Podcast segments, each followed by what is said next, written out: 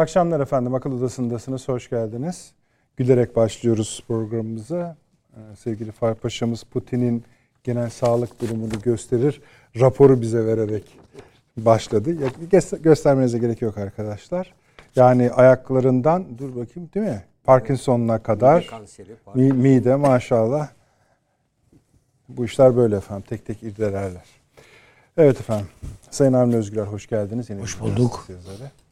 Profesör Doktor Süleyman Seyfi Öğün Hocam İstanbul Ticaret Üniversitesi öğretim üyesi şeref verdiniz. Hoş geldiniz. Doçent Doktor ve Emekli Tuğ General Sayın Fahri Erener Paşam hoş geldiniz. Teşekkürler. İstinye Üniversitesi öğretim üyesi. Şimdi Paşam bu koca Yusuflar geldi. Geldi artık. Geldi. Oradaydılar. Biraz, Kayseri'ye. Evet. Ee, biraz uzun kaldılar. 8 ay. Ha hesabını tutmuşsunuz. evet aşağı yukarı. Peki. Niye uzun kaldılar? İşte orada bir şey söylesek böyle olur. Söylemesek böyle Allah olur. Allah. Niye öyle? Yani Peki. efendim ya, hava sahası kapalı falan diye işte güvenlik şey dediler. Yani. Den, öyle denildi. söylüyorlar. Yani, e, ben de... Allah Allah. İlk defa bir konuda bir anda böyle komple sessizlik oldu. Peki. Geçeriz efendim önemli değil. Ya burada önemli olan uçakların sağ yani gelmesi gelmiş olması. Bunlar, çok pahalı uçaklar. E, çünkü pahalı. Evet. İkincisi de Türkiye açısından Bugün böyle uçaklar. sevgili paşam birkaç... Böyle her orduda da fazla yok, yok yani değil mi? Evet. Ee, birkaç parça silahlı kuvvetler işimiz var. Onları aralarda tek tek Tabii. sorarak aradan çıkartayım ama yine de e, izleyicilerimiz haberi olsun. E, bu bir e, bu Tayfun'un menzili meselesi füzenin. Ona şöyle bakıyoruz yani tabii bizim için çok önemli e, savunma sanayi gelişmesi. Fakat 300'den yukarı çıktınız mı başka bir statüye geçiyorsunuz uluslararası bakışların gözünde. Yani orta menzilli balistik füze yapabilen ülke ve zaten şu anda da homurdanıyorlar da bir onu bize bir anlatırsınız ne demektir. Yoksa yapmakta bir şey yok. Artık rahat gönül rahatlığıyla yapıyoruz. Bu Rus şeylerin, Yunanlıların S-300 meselesi var. Evet. Onlara da not edelim isterseniz.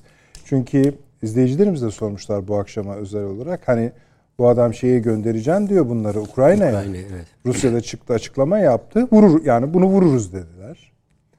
Ee, bu S-300'leri, S-400'leri vesaireyi sağa sola gönderebiliyorlar mı diye size soracağız. Bir de Avni Bey'le de konuşuyorduk program öncesinde. Yani bunlar ayrı kalemler izleyicilerimiz akla kalsın. Yeri gelince konuşacağız.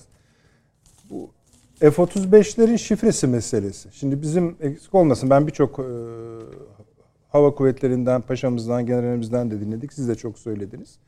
Fakat şimdi iki tane olay oldu. Birisi Filipinlerin pilotları e, söylendiler. Bir hafta geçti İngiltere'de bir açıklama yaptı. Daha doğrusu bir rapor yayınlandı F-35 raporu. Valla herkes piste çıkıyor. Amerika'dan şey bekliyorlar. Şifre bekliyorlar. Siz de dediniz ki inince de gerekiyor. Tabii inince de, de bu performansa dair lojistik kapsamında tamam, yeri sistemler var. Evet. Konuşalım. Hatta bir de artık ona zamanımız kalır mı bilmiyorum da İsrail bir rapor yayınladı. Küresel güvenlik Hı. raporu. 10 yıllık. Üst başlığı da dünya uçurumun kenarında diye. O evet, da evet. askeri bir değerlendirme ona da bakacağız. Arne abi şöyle başlayalım mı? Evet. Bizim için biliyorsun bir NATO süreci var İsveç ve Finlandiya'nın. Evet. Ama bunun yanında da şöyle bir gelişme. Bizim e, bu iki ülkeden bilhassa da İsveç'ten e, beklentimiz var.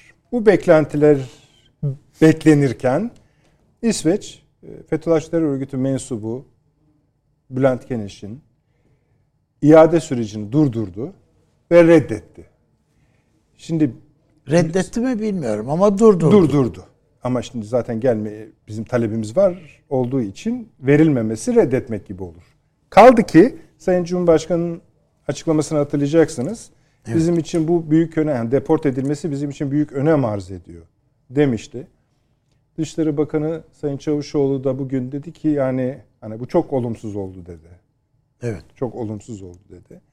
Şimdi verip vermemeleri yani şahsa yönelik bir şey konuşmuyoruz. Cehennemin dibine ne yapıyorsa yapsın. Ama e, belgede belirtilmiş olması üçlü muhtırada artı Perşembe günü de İsveç Dışişleri Bakanı Türkiye'ye Türkiye gelecek. Geliyor. Şimdi biz buradan ne anlıyoruz?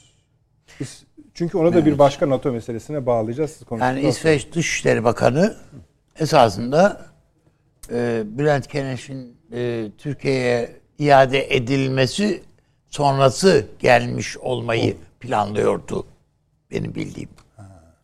Yani ilginç bir şey tabii. İsveç'in öyle bir şey yani orada da nasıl bizde devlete bir takım tuzaklar kuruluyorsa, birileri kuruyorsa İsveç'te de hükümetin icraatı veya kararı aleyhine faaliyet gösteren mekanizmalar var yani.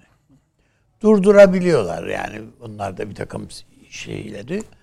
Ben hani hükümetin bu konuda e, bu Türkiye'ye olan taahhütleri e, yerine getirmek konusunda çok öyle isteksiz olmadığını en azından mecburiyet tahtında isteksiz olmadığını e, tam, düşünüyorum. Mesela elinizde ne var istekliliğini gösteren? Hayır yani bu kararı aldılar çünkü. İade kararını çıkarttılar. Durduran mahkeme, yargı.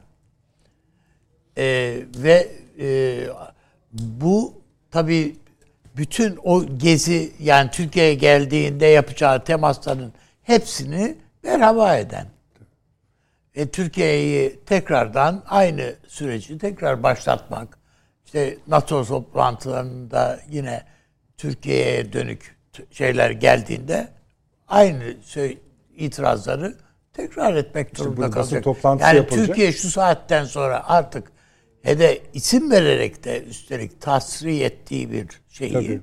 yani Türkiye bu konudaki talebini geriye çekmesi diye bir şey söz konusu değil. Ya bunu herkesin yani aklı olan herkesin bilmesi, ta, anlaması mümkün. Öyle zor değil. Ee, bu öyle İsveçler de yani bunu anlayamayacak insanlar, o ceha, cehalette insan falan değiller. Ama belki bu gelişine kadar bunu tekrar mekanizmayı hareketlendirebilirler mi onu bilmiyorum. Yani aslında şöyle toparlıyorsunuz Hı. siz. Bu ayarlanmıştı geleci yani kendisini ona göre ayarlamış. ayarlamışlardı. Böylece hem yani, Türkiye'ye geldiğinde aa işte yani en azından Türkiye'ye taahhütlerimizi biz yerine getirmeye gayret ediyoruz. Yani şunu işte bunun işareti gözümüzün önüne getirebiliriz evet. değil mi? Mesela bu iade edilmiş olsaydı gazetelerin birinci sayfasındaydı. En azından yani hükümetle temaslarında ya biz böyle gayret sarf ediyoruz. Yani bu diğerleri konusunda da söylediklerimizi yerine getireceğiz. Yani iyi niyetle devam ediyoruz diyeceklerdi ve Türkiye'deki temaslarından olumlu bir takım izlenimlerle. Şimdi basın toplantısına çıkacaklar. Türk basınının yani böyle bir şey, yani evet. böyle bir şey mümkün mü yani şimdi? Yok, Onları göğüslemek var. durumunda kalacak en azından. Tabii. Dışişleri Bakanı. Şimdi basın toplantısının yapılacağını böyle bizzat bir, Mevlüt Bey söyledi. Gibi.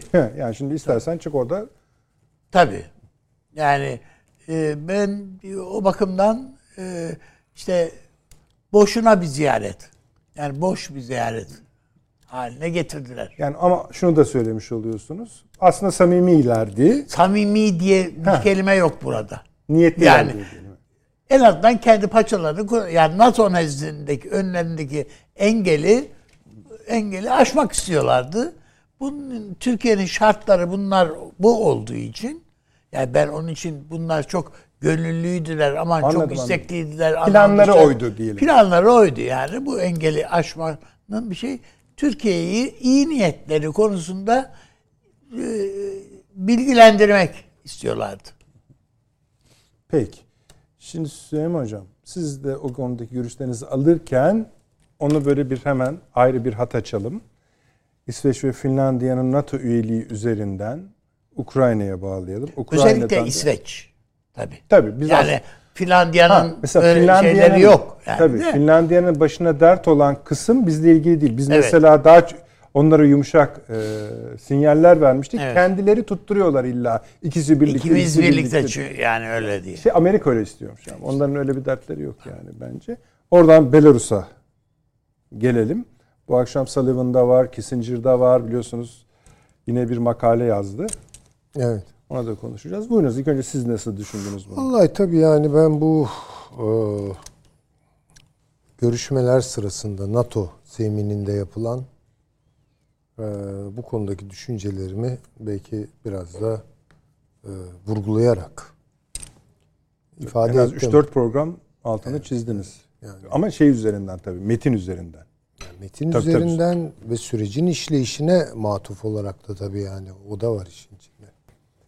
Ee, yani şöyle düşünelim. Yani İsveç toplasa diyelim ki bütün PKK unsurlarını veya bizim istediğimiz her kimler varsa orada bunları böyle paket yapıp gönderse Almanya'dakiler ne olacak? Fransa'dakiler Hayır sonrası için İsveç'e kefil miyiz acaba? Ha, yani, işte bir de o var yani tek sonra hepsini verdi sonra bir saat sonra. Ya, ya da hepsini terk edin İsveç'i dedi el altından gittiler. Vallahi bizde kalmadı hepsi bilmem hani, uyduralım faraza Danimarka'ya gitmişler. Bir de Danimarka ile mi? Yani bunun bu hale getirilmemesi lazım. Ben bir kere baştan söyleyeyim. Yani şahsi düşüncem elbette. Ee, mesele bunun çok ötesinde. Yani biz acaba bu İsveç kartını, Finlandiya kartını fark etmez.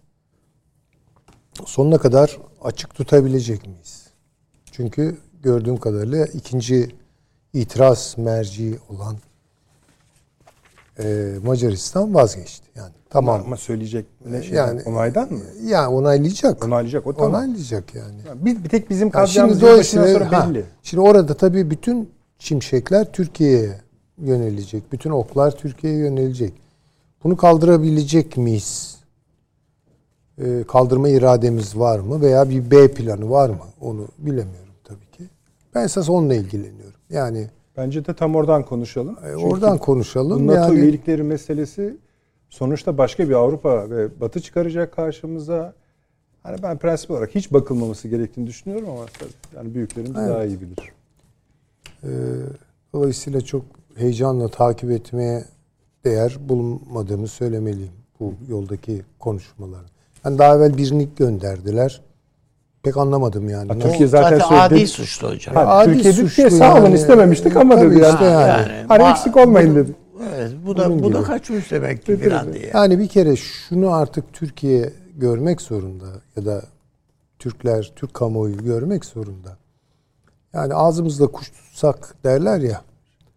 Bu Batı nezdinde bize e, layık görülmüş olan e, ligin dışına çıkacak durumda değiliz. Çıkmıyoruz. Yani, yani bunu tabii ki hak etmiyoruz ama yani bakış bu. Dolayısıyla işin içerisinde bir ciddi Avrupa aklı, hakim düşüncesi, Türkiye'ye yönelik ön yargılar, peşin hükümler vesaire. Bunlar giriyor işin içine. Uzun uzun oralara girmeyelim. Benim bütün merakla beklediğim acaba sonuçta Türkiye sonuna kadar burada bir direnç ortaya koyabilecek. Sonu ne? Reddetmek mesela. Tamam. Ha, hiç bakmamak. Yani reddetmek. Yani bu yükümlülüklerini yerine getirmedin. Taahhütlerini daha doğrusu yükümlülük diyemem de taahhütler yerine gelmedi. Dolayısıyla ben de sana NATO'ya giriş konusunda engel çıkarıyorum. Ne olur acaba? Ama dediğim gibi bunların herhalde muhasebesi uzun uzun yapılıyordur. Yapılıyordur evet. Yani ben Ama şey onların şey düşünce yapısı şu. İşte demin bahsettiğiniz, talep etmediğimiz hani tamam yani ver, Ama vermişken de yani Den sonra NATO Genel Sekreteri gelip ne demişti burada? İşte bakın İsveç yaptı her şeyi artık onu onaylayın Yok yok onu, o kadar. O zaman ona söylenecek. Ee, karşınızda tabii cevabı da aldık ayrı çocuk konu. yok. Hayır. Hayır. Cevabını da alır yani. Mesele o değil. Mesele Türkiye bu direnci koyabilecek mi, koyamayacak mı? Bunu heyecanla bekliyorum doğrusu. Yani bakalım ne olacak. Evet ilk defa ciddiye alınabilir bir tane iade olacaktı sözüm ona. Ama şimdi böyle bu da şey değil ki yani hadi yani diyelim ki iade etti bu zatı. Tamam iyi niyet olarak görelim. Zat falan demeyin seyirciler kızabilir. Ee, ne açıdan kızarlar? Bu zatı dediniz ya. Yani neyse isimlerle ilgilenmiyorum çok fazla. Eyvallah. Ee, ama yüzlerce var, binlerce Tabii var. Canım. E ne olacak onlar? Hepsi bunlar militan. Yani çıkıp Türkiye Cumhuriyeti Devleti'nin sefarethanesine APO'nun bilmem şeyini PKK bayrağı ve İsveç polisi alık alık bakıyor bunlara. Yani gayet normal diyor yani. İfade hürriyeti falan diyor. Şimdi dolayısıyla hani benim e, merak ettiğim şey o. E, umarım Türkiye orada dirayetli davranacaktır. E, çünkü öbür türlü oynamanın sonu yok. Yani size sürekli kaybettiriyorlar. Ne zaman direnç ortaya koyabiliyorsunuz? Orada bir şeyler elde etmek mümkünse elde ediliyor. Bir şey sorabilir miyim? Buyurun. Bu İsveç ve Finlandiya'nın NATO üyeliği konusunda Amerika ve İngiltere'nin bu kadar yüksek olmasının sebebi ne? Şimdi ben bir de şunu söyleyeyim bu sorunuza cevaben. Bu konudaki bütün vurgular İngiltere'nin vurgularıdır. Hı hı, tamam. Yüksek beklentiler. İngiltere Baltık'tan bir hat. Bunu bakın birinci derecede NATO ile falan da ilgisi yok. Bu tamamen o küresel Britanya doktrininin içinde olan, onun emrettiği bir şey. Bunu böyle aşağı doğru indiriyorlar. Yunanistan söz konusu olduğunda tabii iş biraz silahlanma filan boyutu girdiği için Amerika orada daha çok gözüküyor. Ama unutmayalım Güney Kıbrıs'la özel ilişkiler geliştirdi değil mi? Evet. İngiltere. Şaşırdık kaldık yani. Evet. Ya garantörsün yani bir de Kıbrıs'ta. İngiltere Hayır. her zaman kızacak şeyi bulamadık yani tabii, hani. Tabii. İngiltere gördüğüm kadarıyla daha çok böyle Basra bölgesiyle ilgileniyordu bugüne kadar. Ee, bakıyorduk Libya'da Türkiye'nin yanında duruyor gibiydi. Tam ha, bizle anlaşmalar imzalamıştı hatırlayın ondan önce. Tabii bizle tabii, anlaşmalar tabii. imzaladı vesaire. Bize telkin ettiği şey bu Polonya, Romanya falan gibi e, devletlerle Nevzuhur NATO devletleriyle birleşik bir hani Bükreş dokuzlusu mu evet. ne bir şey uydurdular. Türkiye'yi oraya monte etmekti. Ee, silah alışverişi konusunda da çok pragmatik davranıyorlar. Yani çok hakikaten çıkarlarını, ekonomik çıkarlarını, evet. Rolls Royce motorunu da tamam veririz filan gibi laflar ediyorlar.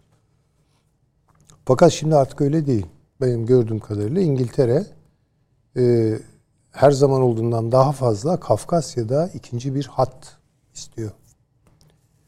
Ve burada işte Gürcistan meselesi var.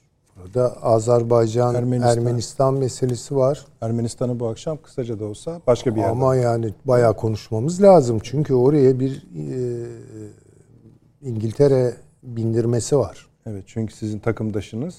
Evet bizim maalesef aynı takımı paşamla birlikte tuttuğumuz. Sizi de çekti. ama işte iki Beşiktaşlıyız yani. Evet şurada. ve ama işte sizin evet, öbür bir de Beşiktaşlı böyle, arkadaşınız öyle Evet arkadaşımız nedense böyle Ermenistan'la tuhaf görüşmeler vesaire.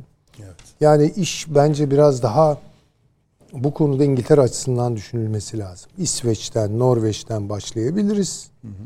Polonya, Türkiye ilişkileri bakın bütün bunlar e, küresel Britanya doktrininin parçaları yani. Hazar hattı ve Karadeniz hattı ve Doğu Akdeniz ve bundan sonra ben tahmin ediyorum İngiltere ya da Birleşik Krallık Libya'da filan da başka türlü bir profil ortaya koyacak. Ve bunun pek Türkiye ile paralel olacağı kanaatinde değilim. Yani Türkiye'nin hali menfaatleriyle o kadar da ilişkili olacağını zannetmiyorum. Tabii gözümüz hep Amerika'da falan ama yani burada malı başkaları götürüyor. Yani Amerika burada çok birinci derecede yok. Ben bu konuda doğru bir ilişkilendirme taraftarıyım. Biraz daha somut. Bu küresel Britanya'dır. Yani onu görelim. Ve burada bir oyun kuruyor. Bakın buna İran da dahil. Ve e, onun için hani bu e, İsveç meselesi, Finlandiya meselesini Türkiye Birleşik Krallık ilişkileri üzerinden değerlendirmek. Yani bu iki devletin politikaları, siyasetleri gelelim, açısından. Gelelim Hocam ama Ukrayna'ya, Belarus'a bir gelelim tabii önce. Ki, tabii. Yani madem yani hani NATO'dan şimdi, gidiyoruz. Çünkü siz galiba Ukrayna'da kara, daha da kara çok bir büyük bir hesaplaşma olacağı kanaatindeyim. Yani artık böyle hani şöyle bir beklenti doğdu. Ya işte Herson'un bir kısmı düştü, önemli bir kısmı düştü. Ruslar geri çekildiler. Dinyeper'in doğusuna. Orada fiili bir sınır oluşuyor. Ama Ukrayna Ukrayna durmayacak ve yeni e, gelişmiş silahlarla daha fazla saldırıp Kırım'ı zorlayacak falan gibi beklentiler. Ama bu tuhaf bir şekilde hani bahar falan olur gibi. Hiç o kanaatte değilim. Çünkü şey e, Putin e, bence artık en son e, perdeyi açıyor. Buna Ukrayna da hazırlıklı. Onlar da onun hazırlığını yapıyorlar. Çok büyük bir e, hesaplaşma olacak. Çünkü sürdürülebilir bir şey değil. Yani Rusya e, Ukrayna'da savaşıyor. E, işte sonuçta evet diyorlar ki ölenlerin çoğu e, işte Türk kökenli falan, Kafkasya kökenli falan diyorlar. E Ruslar da ölüyor canım orada yani. yani. Diyelim ki üçte bir oranında da olsa Rus ocaklarına da, Rusya'daki ocaklara da ateş düşüyor. Bu çok sürdürülebilir bir şey değil. Ve sürekli olarak silah takviyesi alıyor Ukrayna. Yani gelişmiş e, füzeler, efendim söyleyeyim, hava savunma sistemi vesaire. Bunlar hatta artık Patriot'lar falan konuşuluyor değil mi yani evet. E, şey için, Ukrayna için. Ya bu nereye kadar sürdürülür? Ya burada artık bence son perde e, çok yüksek e, çaplı, şey yüksek e, bir yoğunluklu bir e, büyük saldırı peşinde. E, Takviminiz var mı? Valla tabii ben onu bilemem ama işte yani bunlar da kestirme zaten de. Yani evet yani en azından emarelere dayalı olarak konuşuyoruz. Çünkü ee, geçenlerde Moskova'da çok büyük bir toplantı yapıldı. Yani bütün askerleri çağırdı oraya. Cephedeki komutanları çağırdı. Evet, evet hepsi. Bir gün sonra da Evet. E, Ve Beyaz Rusya. Belarus. Evet. İşte on... Şimdi dolayısıyla şimdi benim anlayabildiğim kadarıyla artık Putin'in kafasında Kiev var. Yani ya bu işi kökten halledeceğim diyor ya da bilemem artık ne olur. Yani, yani hakikaten işin şeyini büyütecek. Hocam Yunanistan'ı bile açıkça tehdit, tehdit yani etti. Tabii, S, tabii. S-300'leri sahneye çıkarırsan ya bu çünkü savaş şey gibi değil. sayarım hani, dedi. Dur onlar bir vursun biz bir vuralım. Abi buradan iki kasabayı ben alayım. Oradan üç tane e, şehri onlar alsın. Sürdürülebilir bir şey değil. Yani oranın kendisi için bir Vietnam olması, bir efendim söyleyeyim şey olması, Afganistan olması falan böyle bir senaryonun içine girmek istemiyor. Putin'e bak artık kaybedecek bir zamanı da yok. Yani ya o ya o. Bence çok trajik bir noktaya doğru gidiyor. Bir de tabii kendi kamuoyunda bir takım sıkıntılar yükseliyor vesaire. Bir de bölgesel olarak bütün bu durumun etkilediği yerler var. Fay hatları var mesela. İran var, ne bileyim işte Suriye var. Kendi Afrika kendi var. coğrafyasında bağımsız cumhuriyetler bilmem ne e, tabii, tedirginlikler tabii, var. Tabii tabii. Yani bu işi çok daha fazla kendisi için kangrene dönüşmeden çözmek isteyecek. Yani belirtilen Belarus'a gitmesini herkes yani Belarus'tan bir cephe açılması olarak yorumladı. Böyle olur mu? Ben olabilir ihtimallerden biri Çok yani. Çok tehlikeli bir şey değil mi? Yani Belarus'tan yani, kapı açılması demek, Polonya'nın açılması demek, Moldova'nın. Kendisi Ama neden? şimdi açmaz. Eğer Batı Polonya üzerinden yeni bir şey e, kapı açarsa Hayır, Belarus Belarus'tan Belarus üzerinden karşı koyar artık. Orada toprak meselesi var ikisinin arasında da onun için. Yani bilemiyorum. Ee, biraz belki büyüyecek. Çünkü bir de işin Balkanlar boyutu var. Onu da unutmayalım. Yani Sırbistan, Kosova arasında gerilim bir türlü düşmüyor. Her an çatışmaya dönüşebilir. Oradan gelen haberlere bakıyorsunuz. İşte Kuzey Kosova'da Sırplar barikatlar kuruyor bilmem silahlanıyor. Yani E, Bosna Hersek diken üstünde. Bir taraftan NATO'ya dahil, Avrupa Birliği'ne alma meseleleri, NATO'ya dahiliz tabii, mi? Tabii Tartışmaları ha, Karadağ'da bile yani. Karadağ'daki kamuoyu ikiye bölünmüş durumda Rusçular ve Batı yanlıları Orada da falan. problem var. Orada da problem. Yani oralar çok tehlikeli. Zaten hocam, iş belki- başlarsa yani Beyaz Rusya, Polonya falan onlarla sınırlı kalmaz. Daha da büyür. Çok daha büyür. Ama şimdi anlayabildiğim kadarıyla Putin bu savaşın böyle 8 aydır şöyle böyle devam eden savaşın e, çok sürdürülebilir bir savaş olmadığı konusunda bir e, ara değerlendirme yaptı ve buradan yeni bir e, strateji geliştiriyor. O, O da büyürse- ki bunu bitirmek. Evet. Yani bir Evet. bunu bitirmek. Bitirmek. Gel gelelim. Ha, Amerika biter mi? Yani Ha. bitmezse de büyüsün diyor. O zaman tamam yani. Nereye kadar yanacaksak gider? hep yani. Efendim öyle değil midir yani? Ya bu böyle, Evet. böyle gider mi bu? Yani düşünelim kendimizi Putin'in yerine koyalım yani. Böyle bir savaş sürdürülebilir mi? Ve ordusunun bütün zaafları ortaya çıktı. İstihbarat zaafı, lojistik meseleler, teknolojik belki. Çünkü bir de şöyle bir sıkıntı içinde Rusya. Oraya en güçlü silahlarını yığmıyor. En güçlü silahlarıyla en böyle hani çünkü bunlar karşı tarafın eline geçtiği zaman onun için hani bütün bu sıkıntılarla birlikte bu savaşı yürütmeye çalıştı bugüne kadar. Olmadı. Yani ya da çok sınırlı oldu. E şimdi bunu böyle sürdüremezsiniz ki. Bu böyle devam etmez. Dolayısıyla yeni bir şey peşinde bence. Daha büyük bir hesaplaşma peşinde. Ee, ve Yani bence ben şöyle söyleyeyim ama sonra yani yine devam ederiz. Amerika ve İngiltere aynen karşılık verir. Yani verirse sahada. verir yani artık Hani onu göze hani onu yani hesap- çünkü eşiği kırıyorlar. Evet. Şimdi onların hesaplarını da anlayamıyorum. Yani Putin'i siz nereye kadar bu dairede tutabilirsiniz ki?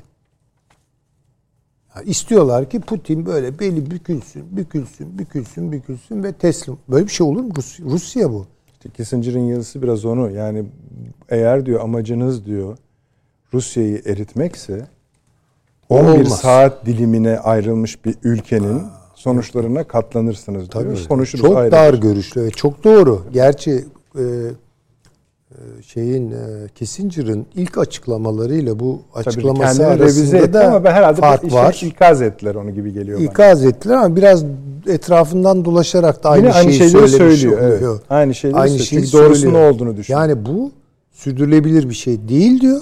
Buradan kim bunu kıracak bu eşiği yani ister Rusya kırsın ister İngiltere Ona sonra veya geçelim. Amerika. Sonra, tamam, onu Evet. konuşacağız. Tamam. Sayın Hocam. Ee, hani siz aynı fikirde misiniz? Bu Belarus işinin bilmem ne işinin filan bir eşik mi olduğunu düşünüyorsunuz? Ben e, hocama katılıyorum. Birincisi öncelikle onu söyleyeyim. Ama şurası bir gerçek yani. E, Batı evet en gelişmiş silahlarını getirmiyor. Putin. Çünkü bunlar en ölümcü öl- ölümcül silahlar artık. İşi birkaç basamak yukarıya taşıyacak silahlar bunlar. Putin bunları kullanmaz şeyi son derece düşük. Az. Yani nükleer silah kullanmak deniliyor. Bu iş sadece tehdit eder- ederek olmaz. Yani karşılığında sana da aynı silahlar yönelir gibi. Yani bütün bunları göze almak o kadar kolay iş değil. Ama Putin'in avantajı yani arazi senin arazin. Karşındaki de senin yürüme mesafen. Amerika için böyle değil. Yani başkasının toprağında gidip silahları oraya göndererek, orada füzeleri ateşleyerek veya oraya yığınak yaparak filan onlara hadi yürüyün aslanlar filan dayanın biraz daha dayanın yıkılıyor bak filan demek suretiyle filan bu işi götürecekleri zannediyor. Ama şimdi Amerika'nın iç kamuoyunda da başladı. Orada da doğru. Rahatsızlık. Tabii tabii orada başka şey. Nereye kadar gidiyoruz diye. Aslında en kestirme şunu söyleyebiliriz. Evet. Şu an Moskova'daki gündem maddesi, ben yani oradan gelen haberleri takip ediyorum. Nükleer bir savaşa hazırlık. 15 milyon insan için sığınaklar. Ve evet. bunların ta- ne, ne demek bu ya? Ya böyle bir şey olur mu? E oluyor işte ama. Yani bu işin Amerika ve İngiltere'nin istediği gibi Rusya'yı bükmek tabirini kullanayım. Bükmek suretiyle netice elde etmeye doğru e, devam ettirilmesine Rusya artık bundan sonra izin vermeyecek. Ya madem öyle hep birlikte hesaplaşalım o zaman. İş buraya gidiyor. Bunu hesap etmedi mi Amerikalılar veya İngilizler? Bilemiyorum. Eğer etmedilerse yazıklar olsun.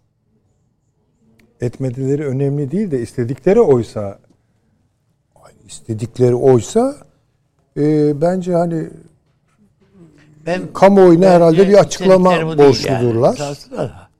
Yani. Dünya kamuoyuna da yani hani e yani. sonra açacaktım o konuyu ama mesela ama şöyle bir şey olabilir mi? Bakın böyle bir Allah korusun iş bu noktaya gelirse bunun daha sonra insanlığın vicdanında tartılılabileceği bir e, zemin kalacak mı? Tamam hocam şu ana kadar kaç kişi öldü Ukrayna'da? Tamam öyle bilir canım. 200 yani. bin oldu mu? Tutun ki oldu. oldu. Tamam yani mesela. Mesela. Ama şimdi nükleer savaştan bahsediyoruz. E, tamam peki de. Muhasebesi yapılabilecek bir savaş. Ya adam bu. hala Kiev'de Noel süslemeleriyle meşgul. Ya şimdi bir şey... Ya dün fotoğrafları gördük. Yani e, halka nasıl o e, Noel ağacı ışıklandırmasını elektrik kullanmadan nasıl yapacaklarını falan anlatıyorlardı. Gece kulüpleri aktif hale gelmiş durumda. Ya bak kibar yani söyledi şey de. Evet. Şimdi yani. bak şeyde adresini de verelim. Belki paşam da bahsedecekti. Evet, Onun için hiç almayayım da. Evet. Bu e, Cumhuriyet Gazetesi'nde Deniz Berktay yazıyor hı hı. Kiev'den, içeriden. Ben çok az, siz paşam daha genişletirsiniz. Ee, diyor ki şimdi Ukrayna'da savaşın üç yüzü var.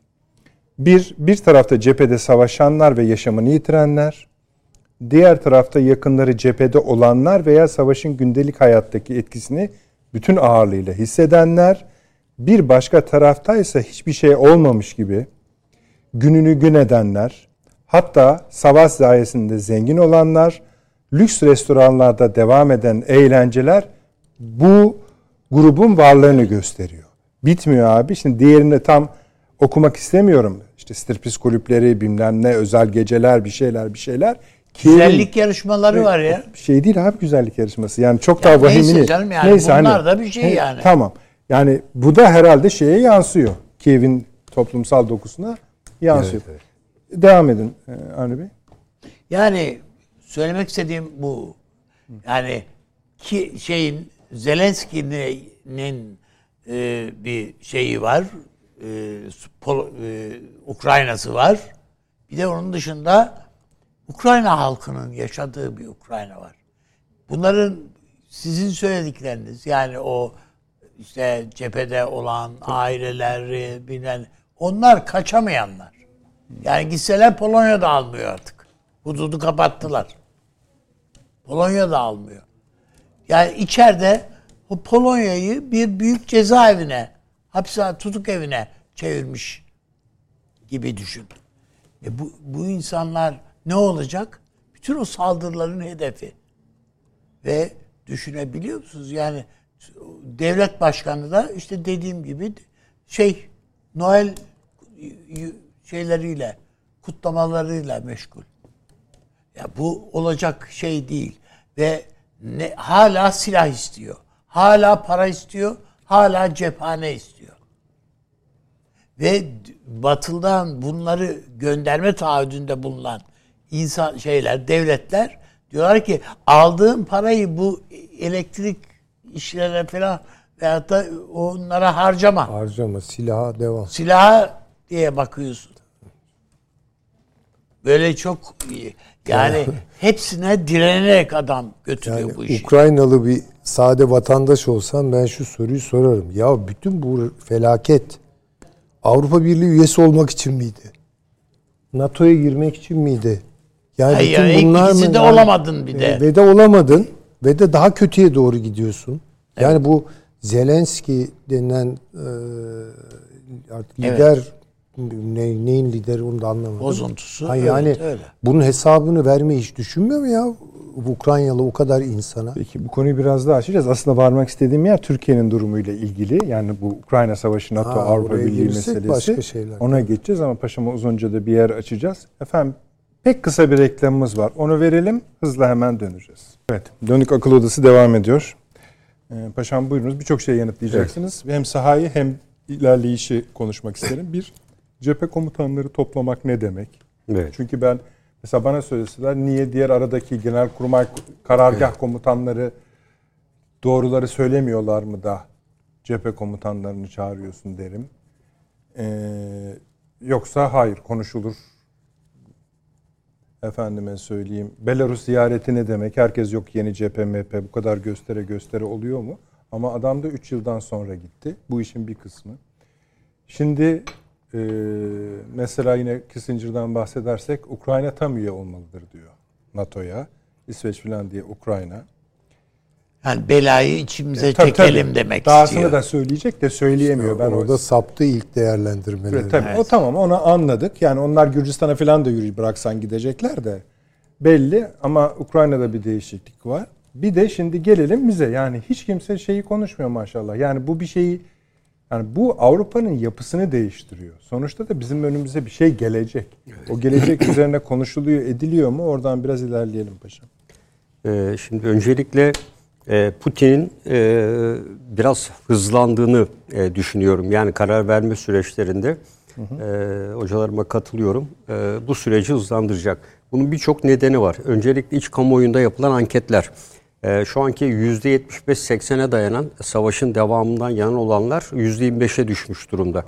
Üstelik iki farklı e, ankette e, ve iki ay içinde yapılan iki farklı ankette de oranlar hemen hemen aynı tutuyor.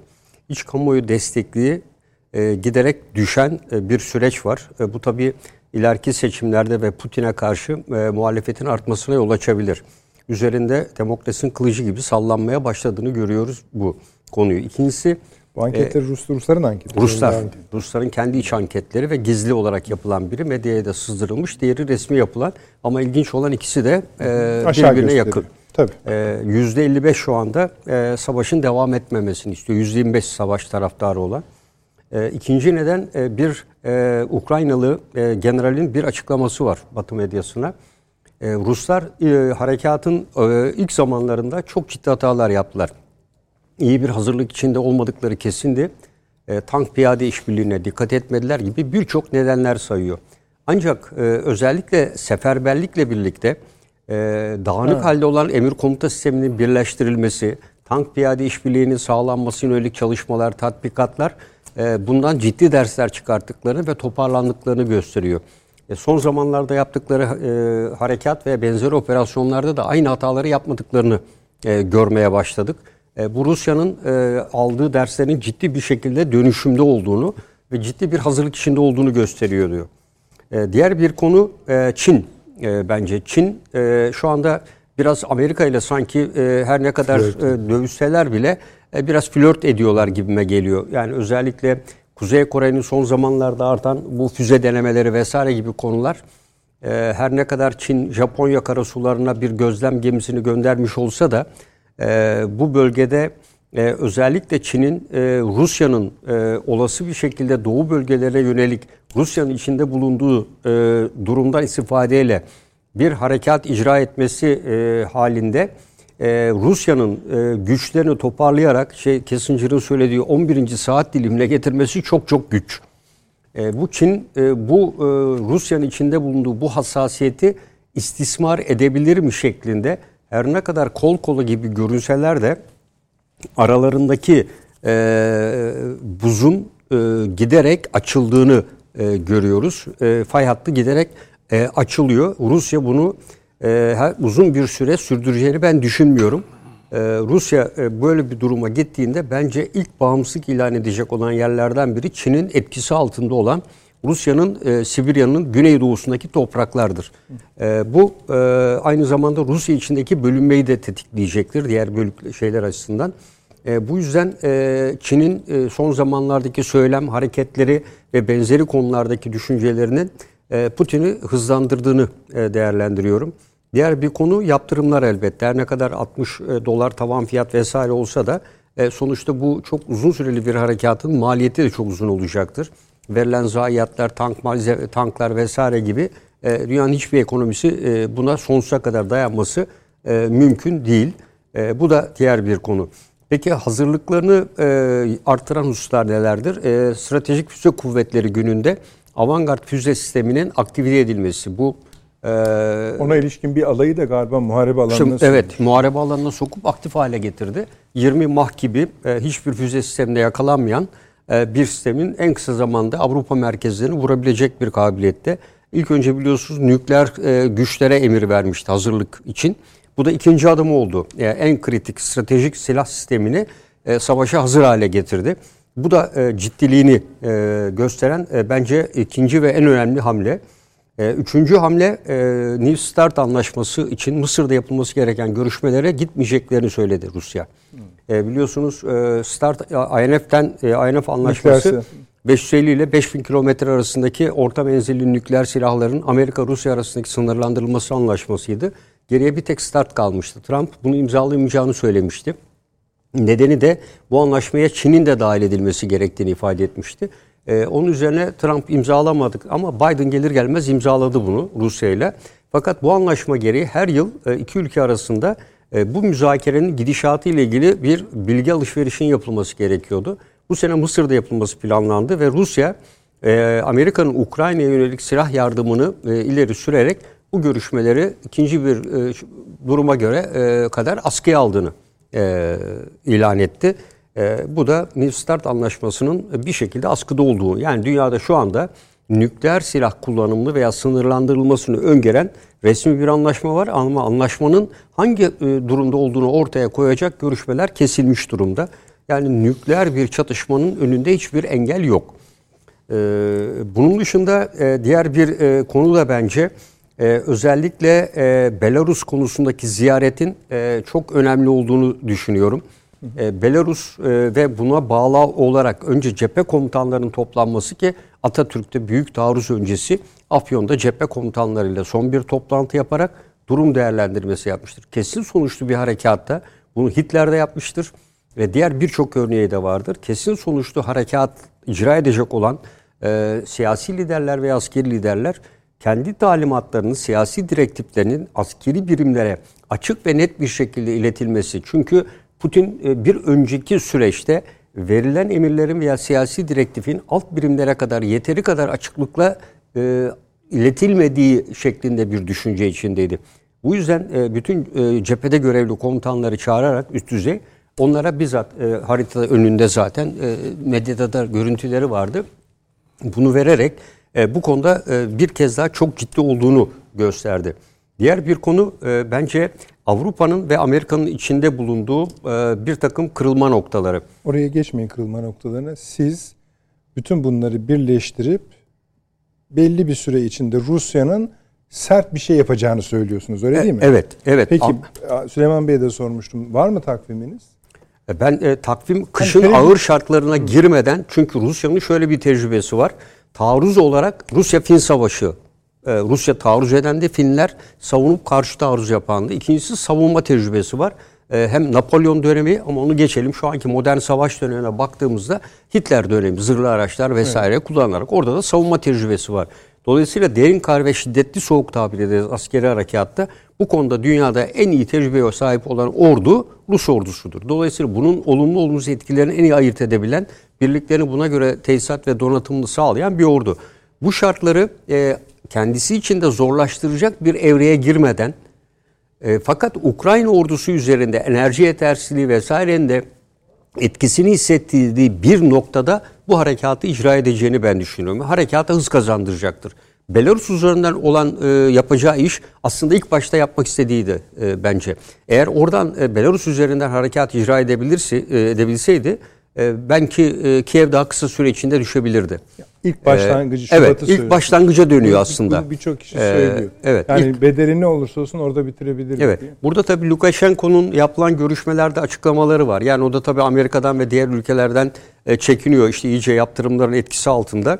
E, burada benim güçlerim değil de sen belki kendi kuvvetlerini kullanabilirsin gibi. Rusya'nın da zaten Belarus güçlerini ise değil. O topraklar üzerinden 30 bine yakın askeri var hala Rusya'nın orada. Bir kısmını çekse de e, e, Kiev doğusundan kuşatıcı bir taarruzla Kiev'in batı ile olan ilişkisini e, keserek bir takım güçlerini Doğu cephesinden bu bölgeye aktarmasını sağlayabilir.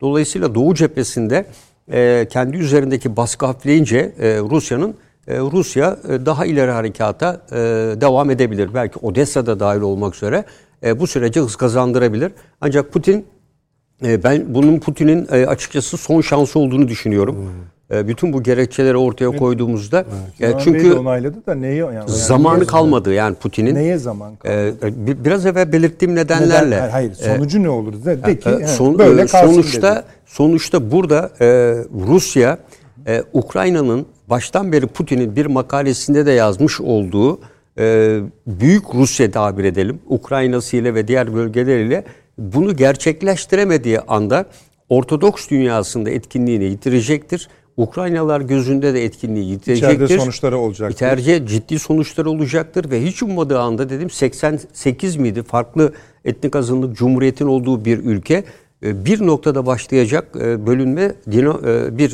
domino etkisiyle diğerlere de sıçrayacaktır. Bu risklerin giderek arttığını yani şu anketlere baktığınız zaman da bunu net bir şekilde görebiliyorsunuz. Yani %25 sadece savaşı destekliyor. Peki buraya kadar tamam hocam. Batı ne cevap verecek? Batı, Batı şu anda e, e, cevap veremeyecek buna.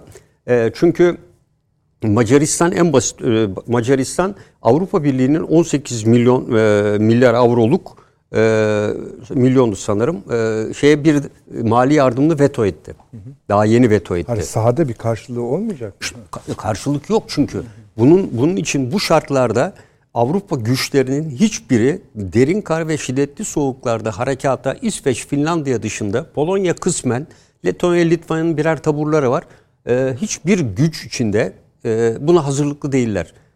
E, çünkü böyle bir şartlara göre eğitim ve tesisatları yok. Hayır, onlar savaşa girmez de bakın bir sürü silahlar bir şeyler. Onlar kullanılabilir. Yani hmm. füzeler vesaire gibi sistemler kullanılabilir. Ama bu kullanıldığı takdirde bundan zararlı çıkacak olan Avrupa ülkeleridir. Hmm. Avrupa kamuoyuları zaten enerji, resesyon, enflasyon, işsizlikle boğuşurken e, bir de e, bir de buna siz harp ekonomisi koşulları içine o insanları sokuyor olmanız enflasyonun yüzde yüz ellilerden yüzde binlere çıkmasını Almanya'nın e, görüntüleri var 2. Dünya Savaşı'nda.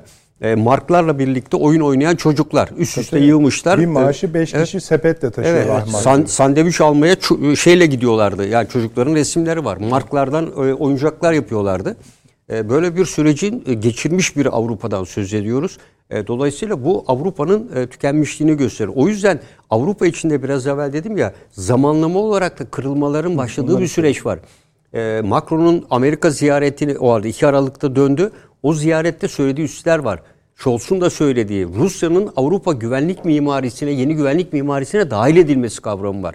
Dolayısıyla NATO'nun Rusya'yı silahlarıyla tehdit olmaktan uzaklaştırılması gibi bir ifade kullandı ki İsveç, Finlandiya, Litvanya gibi ülkeler şiddetle buna tepki gösterdi. Paşam, Avrupa'nın yeni bir güvenlik mimarisine ya da yeni bir forma ulaşacağı anlaşılıyor. Fakat ABD ve İngiltere, Rusya... Bunu istemezler hocam. Eh, şimdi ABD e, ve İngiltere'nin yapacağı şey şu. Süleyman şu anda niye kızdınız? Bir şey demedim. Hayır. Başka bir düşünce var. Evet. İsveç ve Finlandiya e, bundan sonra NATO'ya girmeleri son derece zor.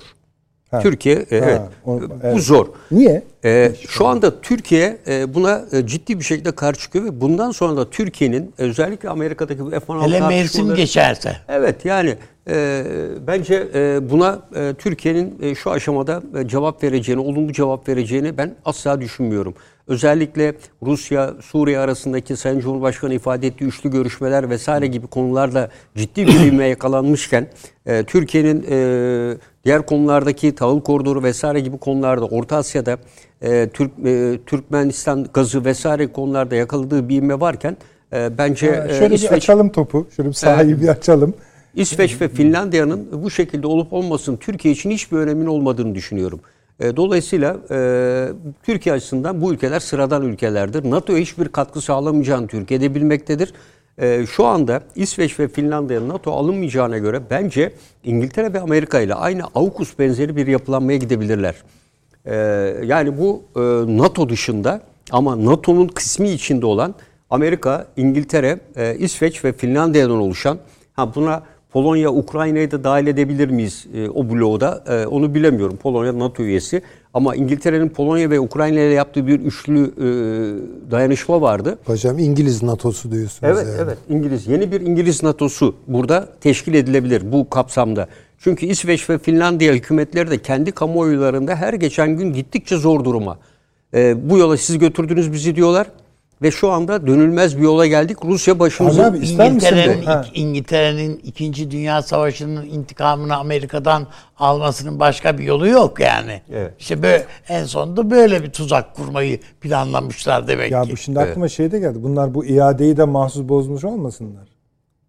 Yani yok o kadarını zannediyorum. Yani hayır, almasın Kend, bizi Türkiye'de. Kendi ayaklarına. Peki olsun. Kadar. Peki.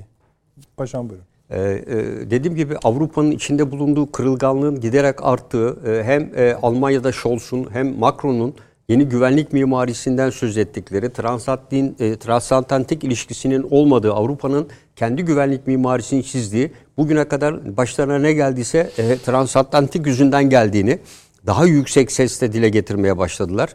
Ee, ve Macron'un özellikle Rusya ile olan Scholz aynı açıklamayı yaptı zaten benzer bir açıklamayı. E, bu da Avrupa Birliği içerisindeki özellikle kuzey ülkelerin tepkisi dışında Avrupa'nın içinden bir tepki gelmedi. İtalya'dan gelmedi, e, diğer e, Slovakya vesaire gibi orta düzeydeki ülkelerden, İspanya gibi ülkelerden bir tepki gelmedi bu açıklamalara. İsveç, Finlandiya, Letonya, Estonya gibi ülkeler e, tepkilerde bulundular. E, bu da şunu gösteriyor, e, bu yeni güvenlik mimarisinde e, bence Avrupa e, İsveç ve Finlandiya'ya da yer vermeyecek. E, çünkü Avrupa'nın güvenliği bu kadar geniş bir alanla ve NATO'ya entegre edilecek çok geniş bir alanla asla sağlanamaz. E, bu e, boyut... İtalyan ordusunun Finlandiya'yı korumak için yapabileceği ne var? Ya, İtalyan ordusunu ne, İtalyan ordusu oraya gidemez bile. E, onun için e, dağlara çıkmaları lazım. E, tatbikat yapabilmeleri evet. için. Ancak kuzey bölgelerinde belki İsviçre'ye yakın bölgelerde Alplerde e, falan. Alpler bölgelerinde belki yapabilirler. O yüzden e, bu bölge ordularının İsveç ve Finlandiya dışında Ruslara karşı uzun süreli bir harekat, kış harekatını idam ettirecek ne Amerika'nın var. Sadece bir 11. tümeni var. Alaska'ya götürdü Amerika. Orada eğitimini tamamlattırdı. Bakın bir tek tümenle uğraşıyorlar. 11'e yakın Tugay'ı var sadece Rusya'nın eksi 60 derecede harekat icra edebilecek.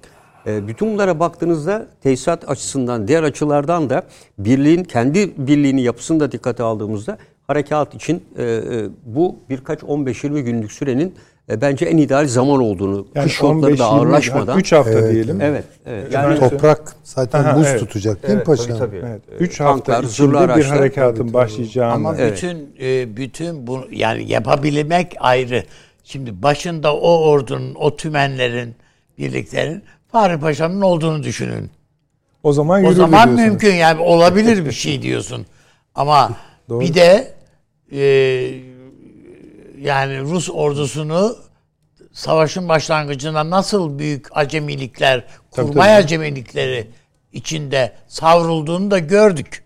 Ama yani Rusya hep çok, böyledir. Evet, evet. Yani, Rusya bütün savaşları o büyük başlar. savaş çok kötü başlar. Evet, çok kötü başlar. Sonra ama işte, peki. Hitler Sonra hocam, de öyle. Yani, Napolyon. Çok kötü gittiler. Ta... Çok büyük ağır zayiatlarla ama e, kapatıyorlar. Bu, ben tam metni bulursam getireyim size. Yani Ukrayna'daki e, üst şey sanırım ya tüm general ya kor generalin e, bugüne kadar Rusları e, doktrin ve sahadaki evet. uygulamaları açısından nasıl değerlendiriyorsun? İki sayfalık bir yazı. Kimliği belli değil. E, ilk başta diyor çok ciddi hatalı. Tek tek madde madde sıralıyor. Baktığınız zaman sahada gördükleriniz aynı. Ama diyor şunları şunları şunları şunları yaparak bu hatalarını gördüler ve toparlanmaya başladılar. Evet. Ve Hocam her yerleri... savaşta önce hatalar yapıp ağır zayiatlar verip sonra ders bunlardan ders alıp Hayır, tekrar yani o, organ yani her savaşta bu yapılır mı yani? Ama buna biz askeri harekatta yeniden tertiplenme, teşkilatlanma deriz. Yani her girdiğiniz evet. savaşta sizin sonuç almanız mümkün değildir. Ama mümkün olduğu kadar az zayiat veya onlarla toparlanarak yeni bir harekat için Bu Rusların doktrininde de var. Yani ikinci seviye harekat tabir ettikleri birinci kademe gider. Başarısız olursa ikinci kademe devreye girer. Yani bu seferberlikle esasında ikinci kademe birliklerini Paşam, sizin gördüğünüz askerlik eğitiminin şeyine göre konuşuyorsunuz. Yok ama Rusları da... Bugün Rus evet. Genelkurmay Başkanı'nı gördünüz mü? Eli cebindeydi. Sakatlamış elini. E yani Nerede sakat? Ama ne bileyim yani, selam verirken e, falan herhalde. Yani, yok, Abi çok fazla alıyorsunuz yani hiç öyle değil o iş. Yani Genel evet, Usta. Yani bize, bize gene bak Rusçu dedirtecek. Rusçu değil. Rusçu değil. Ya selam veremiyor. Yani, ve görevini iyi yapmayınca ben Putin çırpınıyor yani adam. Şimdi açıkçası. Ya, e, son sözü elbette sağdaki insan gücü liderler söyleyecektir. O e, askeri birliğe emir komuta edenler e, harekat planının artık bir de diğer bir konu da var. E, harekat sahasını daha iyi tanıdılar. Yani nereden ne tehditin gelebildiğini, e, Ukrayna ordusunun harekat niteliğini, neler yapabildiğini e, bütün bunları da e, daha iyi değerlendirirler. Dolayısıyla bütün bunları koyduğumuzda 9-10 tane faktör var. Yani Putin'in bütün bu hareketlenmesinin sebebi mevcut olan Donbas'ı bilmem diye korumak olarak düşünüyorsak yanılıyoruz. Tabii, tabii. Eğer böyle bir şey olsa niye buralara gitsin, şunları bunları yapmaya kalkışsın? Bulunduğu yerde savunma düzenine geçer.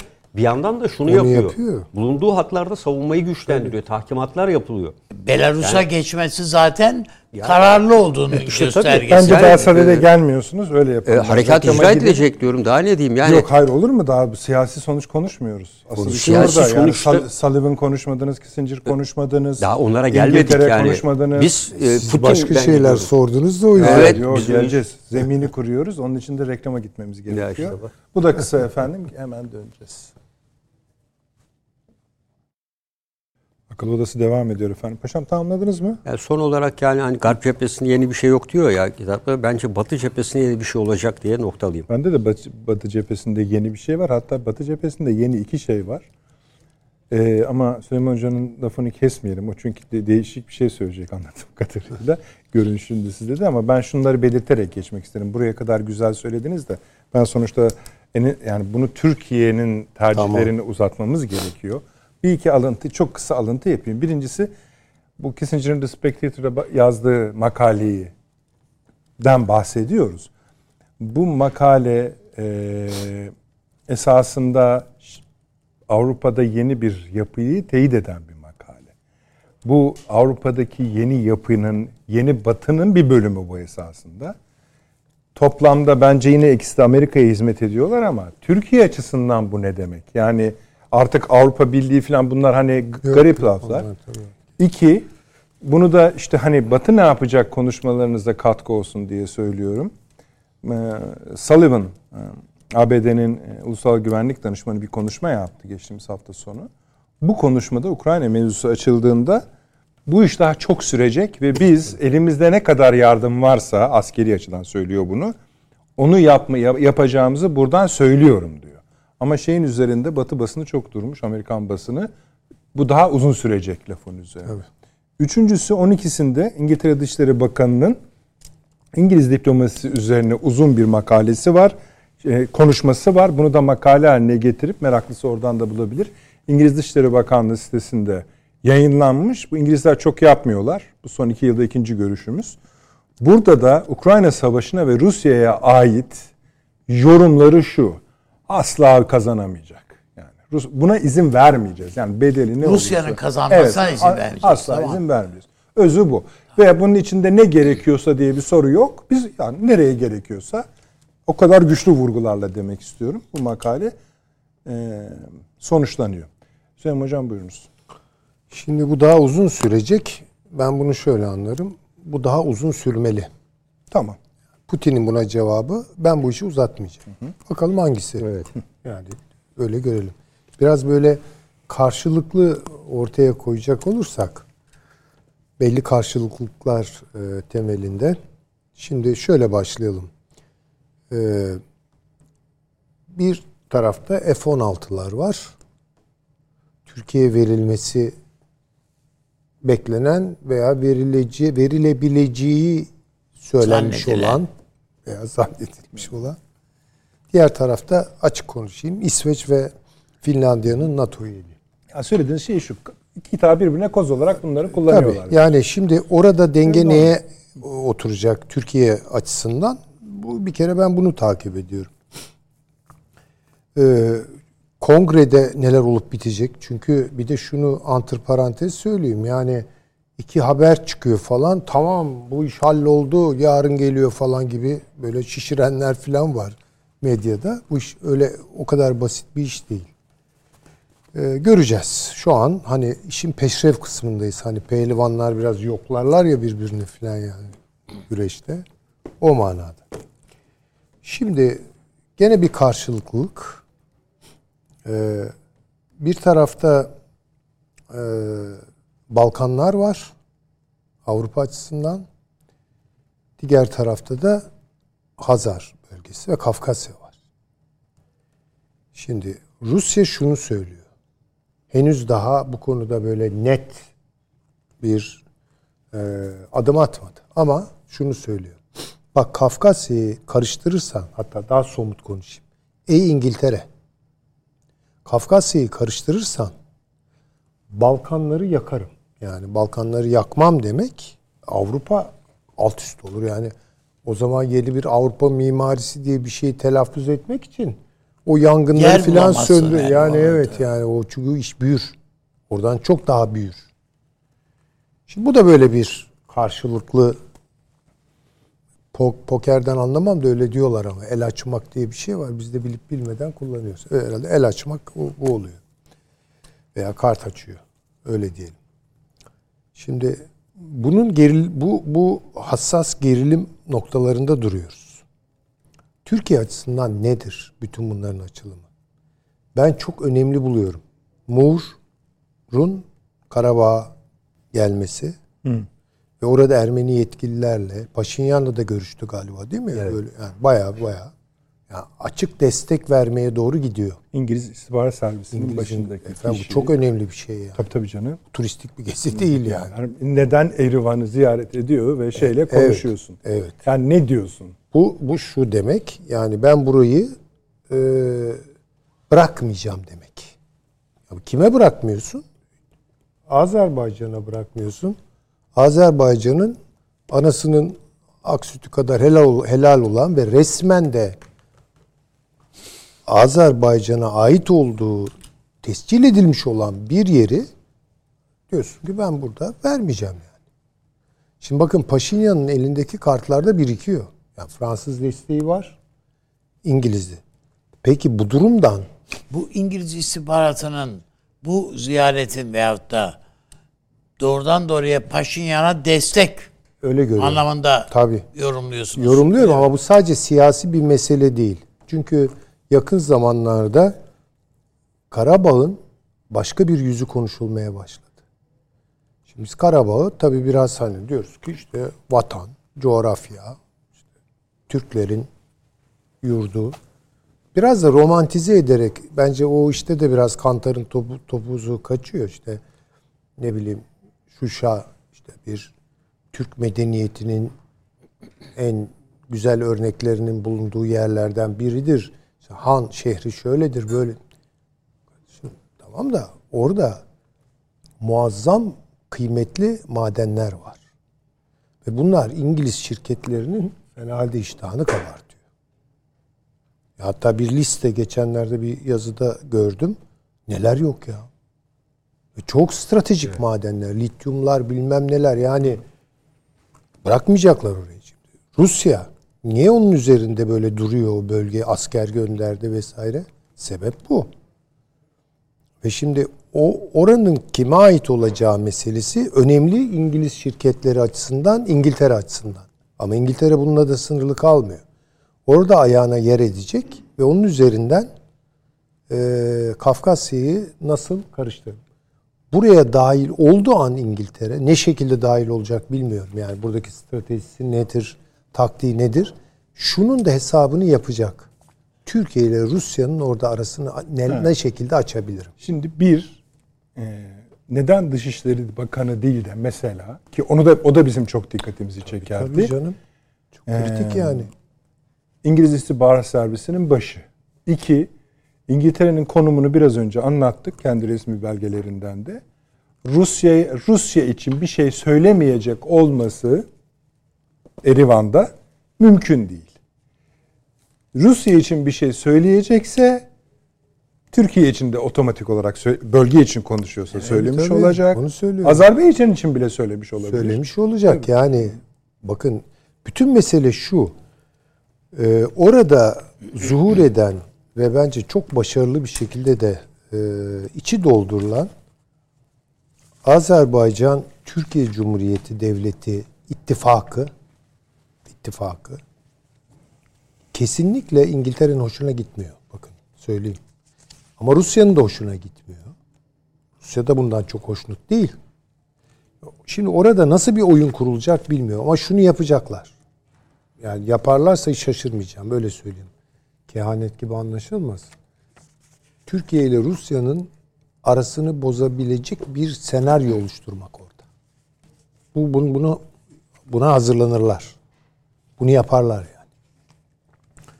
İkincisi e, ortada kalan yani Balkanlar ve şeyi düşündüğünüz zaman Balkanlarda da problem şu orada eğer Sırbistan üzerinden veya Ortodoksluk geri planında da Rusya'nın desteklediği bir şey başlarsa bu bir Allah korusun savaş başlarsa orada Türkiye kaçınılmaz olarak taraf olmak durumunda. Kimin tarafı olacaksınız? Yani çünkü orada işte Müslümanlar var. Değil mi yani? Boşnaklar var topun ağzında. Ee, şey var, e, Arnavutlar var topun ağzında. Dolayısıyla bir vaziyet alacak Türkiye orada. E, vaziyet almak, uzaktan diplomasi, basmaya müdahil olmak zorunda. Hocam, Kosova öyle. Aa ya öyle bırakacak bir şey değil. Öyle. E orada kimle kim karşı karşıya gelmiş olacak gene? Türkiye ile Rusya karşı karşıya getirilmiş olacak. Şimdi bakın bunlar bence öyle çok e, yabana atılır şeyler değil. İşin ucu Türkiye'yi nerede tutuyor? Bunlara bir bakalım. Hiç hayra alamet değildi. Burada konuştuk. Hatta sıcağı sıcağına konuştuk galiba. Güney Kıbrıs'ta yaptığı ikili anlaşmalar. Ya şimdi bir şey başlıyor. Yani görelim bunu. İnşallah buralara gitmez ama hayra alamet değil yaşanan e, gelişmeler. Şimdi tabii bu nu Türkiye ve Rusya aşabilir mi birlikte? Böyle de bir başka bölüm açılabilir. Başka bir dosya açılabilir. Şimdiye kadar hep öyle gitti Rusya ile. Yani bir yerde karşı karşıyasınız ama onu orada tutup başka şeylere karıştırmıyorsunuz. Ama bundan sonra işte Balkanlar söz konusu olursa, Kafkasya söz konusu olursa Türkiye'nin böyle bir lüksü olur mu, kalır mı bilmiyorum. Veya Rus diplomasisi, Rus siyaseti bu ihtimalleri elbette görüyordur. Benden çok daha iyi görüyordur.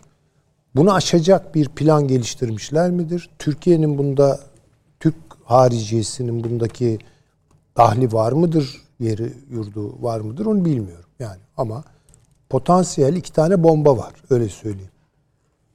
Biri Balkanlarda, biri Kafkasya'da ve bu bombalar Allah muhafaza patladığı an Türkiye ile Rusya arasındaki ilişkilerin sürdürülebilir olması şimdiye kadar olduğundan kat be kat zor olacak. Aynı şey Libya'da olabilir. Bakınız. Aynı şey Şimdi, şey Libya'da olabilir. Hocamız şöyle bir mesaj atmış. Belki şunu eklemek lazım diyor Süleyman hocamıza. Bu enerji merkezi meselesinin de ben diyor şeyde görüşülmüş olabileceğini düşünüyorum diyor. Enerji merkezi? Türkiye'nin Türkiye. enerji merkezi ve yolları konusu Zengezur'da dahil. Ee, belki bir o da diyor yani Erivan'da. Evet yani başka şey söylüyor. Yani an, benim anladığım kadarıyla yolun me- memnuniyetsizliği değil de yönü konusunda. Kim tamam ne Tamam onu bir açarız sonra tamam. ama hani enerji başlığına ekleyelim anlamında. Şimdi bakın katkı. yani bu enerji meselesi şimdi Laçin koridorunda e, Azerbaycan kapattı. Şimdi orada bir tıkanıklık yaşanıyor. Ya altyapısı oluşturuldu işte. E, Cumhurbaşkanı Erdoğan gitti.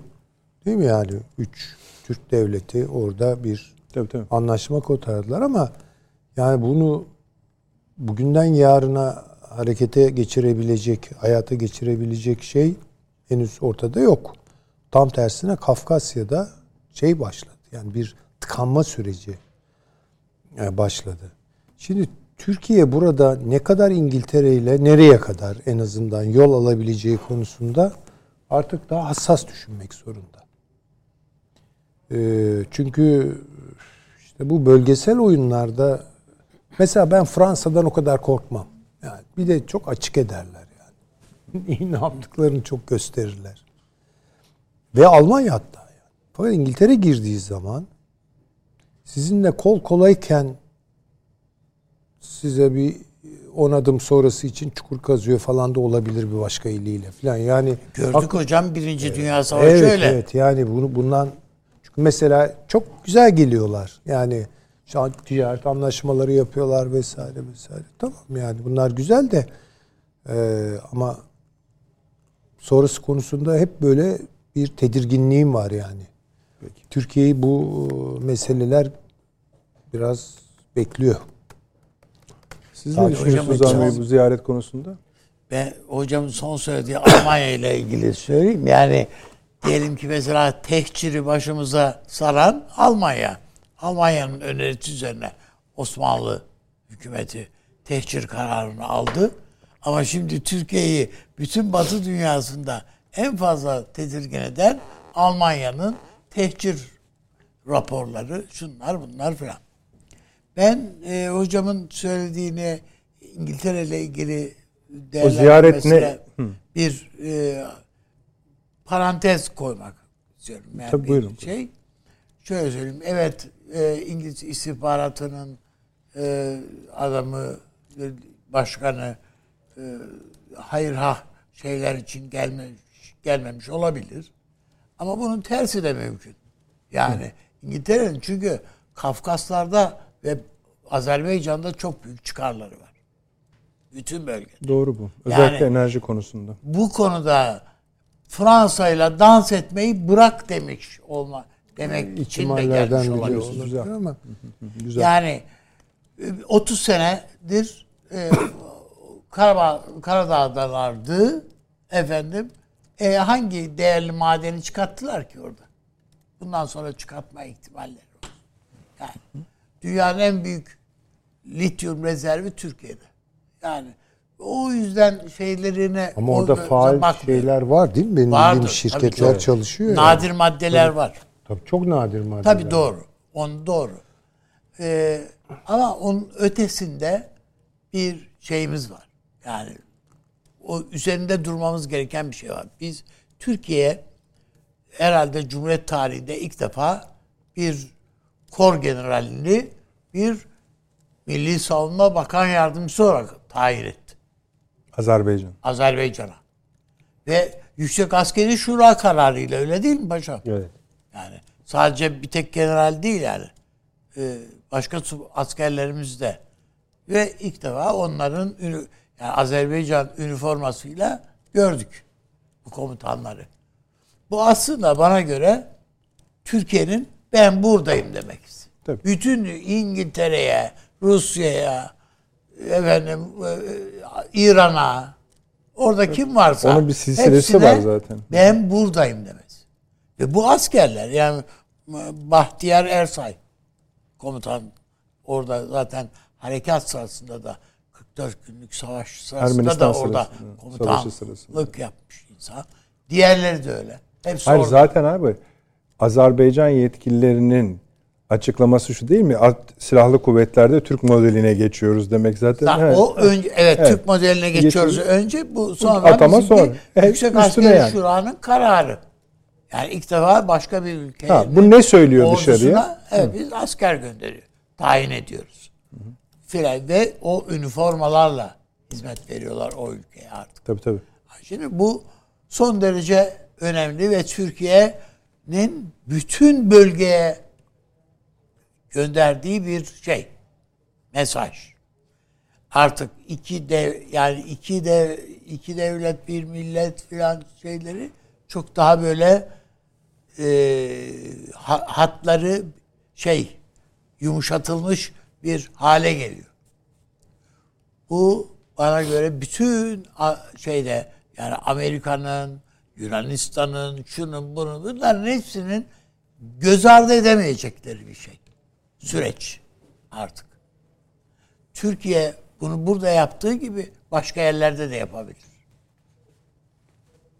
Muazzam bir onun için ben dedim yani Türk Silahlı Kuvvetleri'nin e, şey kabiliyeti, savaş kabiliyeti ve e, yani biz işte ke, ufak şeylerimiz kendi çapımızda yaptığımız değerlendirmelerle işte Suriye'ye dün dün saldırsaydık çok daha iyiydi. Niye gecikiyoruz falan değerlendirmeleri yapıyoruz ya. Yani değil kardeşim. Biz zamanlamasını herhalde birileri bizim biz yapıyoruz. Hesabını yapıyor yani. De bir hesap kitap yapıyordur yani bizim şeyde. Hı hı. Bu ülkede, bu ülkenin genel kurmayında diye düşünüyorum ben. Ha, onların eksik bıraktıkları şeyler de vardır. Muhakkak yani hataları var, eksikleri var falan işte Gabarda Mabarda geçmiş zamanda gördük yani biliyorsunuz. Mağaraları basıyoruz diye falan. Başımıza gelenler. Yani hatalar da yapıyoruz. Ya, yapmıyor da değiliz yani. Ama e, ama genel olarak bizim silahlı kuvvetlerimiz, Türk Silahlı Kuvvetleri hakikaten e, hiçbir ordunun ben Türk Silahlı Kuvvetleri kadar savaş kabiliyetinin yüksek seviyede olabileceğini, olabildiğini düşünmüyorum. Yani tabi bildiğim ordular evet, ilgili tabii. söylüyorum bunları ancak Hı. yani başkaları için değil. Önümüzde en büyük işte iki tane süper gücün orduları var. Amerika'nın Vietnam'da nasıl süründüğünü gördük. Afganistan'da nelere nasıl yerle bir olduğunu gördük. Ee, Rusya'nın da işte şu Ukrayna savaşında nasıl acemice yani burada ya burada yani biz diyorduk ki ya benim de kanaatim oydu. Hocaların da ya biz zannediyorum ki iki haftada falan biter o yani. Temizler, dümdüzeden giderler şey. yani. Hı hı. Bir haftada biter dedik mi ya? Hayır demedik ama yani yani kısa sürede bunlar yani Rusya bu işi bitirir diye düşünüyor. Sürdükçe sürüyor ya. Ve ağır şeyler var yani zayiatlar var bilmem ne var. Şimdi kendileri de hata olduğunu kabul ediyorlar ve en sonunda işte evet. bu geldikleri nokta e, Belarus'tan açtıkları pencere artık mesele bıçağın kemiğe dayandığı noktada tabloyu doğru okuyorlar şimdi. E selamun aleyküm demek lazım. Yani o bakımdan ben Türkiye'nin pozisyonu şu önümüzdeki döneme için yani bu şu işte seçim meçim şu bu itiş kalkışları biliyorsunuz. Yani Türkiye'nin bakmayın her türlü tara her tarafından bazen farklı tuzaklarla da şey yapıyoruz. Yani medya üzerinden bakıyorsun Yüksek Seçim Kurulu Başkanı demeç veriyor durup dururken Türkiye'deki gazetelere söylemediğini bakıyorsun Alman gazetesine basınına söylüyor adam. Ha, ne alaka? Nereden çıkarttı? Nereden icap etti? Olma, yani olmayan bir tartışmayı oralara filan anlatmak. Yani birilerinin aklına bir karpuz kabuğunu düşürüyorsun falan yani. Falan. Bütün bunlarla bir yığın tuzak Türkiye'nin önünde şu anda hmm. ben mayın olduğunu düşünüyorum. Ha bunları eğer geçip atlayıp zıplayıp muhalefetinin de açtığı kartlar var. Çok böyle garip. Nereden ne icap ediyor, şey yapıyorsa bulunduysa onlar o kartlar. Yani hani kumarda böyle ceketlerinin şeyinden kolundan böyle içinden. kart çıkarırlar. Yani hakikaten böyle e, kart çıkar icat ediyorlar falan. Bunları aşıp eğer Türkiye şu önümüzdeki seçimi atlatırsa ben açıkçası yani e, Sayın Cumhurbaşkanı'nın e, daha farklı bir siyaset, bizim devlet çarkımızın daha farklı bir bürokrasimizin daha farklı bir şey e, yaklaşım içerisinde olabileceğini düşünüyorum. Belki aynı şekilde bunlar da ders almış bir muhalefet. Tüm bunların hepsi olabilir yani. İnşallah olur tabii de. Yani önümüzdeki dönemi o bakımdan ben Türkiye'nin savunma gücü ha, siyaseti açısından biz Irak'ta hakimiz yani öyle değil mi? Yani büyük ölçüde hakimiz yani. Bize rağmen orada bir şey olması, Kuzey Irak'ta bir şey olması söz konusu bile değil. Biz evet sıkıntılarımız var bizim Suriye'de ama biz orada oyun kurabiliyoruz şimdi artık giderek. Suriye'ye geleceğim abi şimdi. Rahat yani bu, orada. Bunlar olabilir. Yani e, elimiz ayağımız daha rahat olabilecek günler gelebilir yani. Öyle şu işte seçimleri bir atlatsak. Evet. ya Süleyman Hocam. bu e, şimdi son zamanlarda şeyi bağlayalım diye konuyu tekrar yere getiriyorum ama başka bir veçeden. E, bizim gazetelerimizde de var. Bölge gazetelerinde de çok çıkıyor.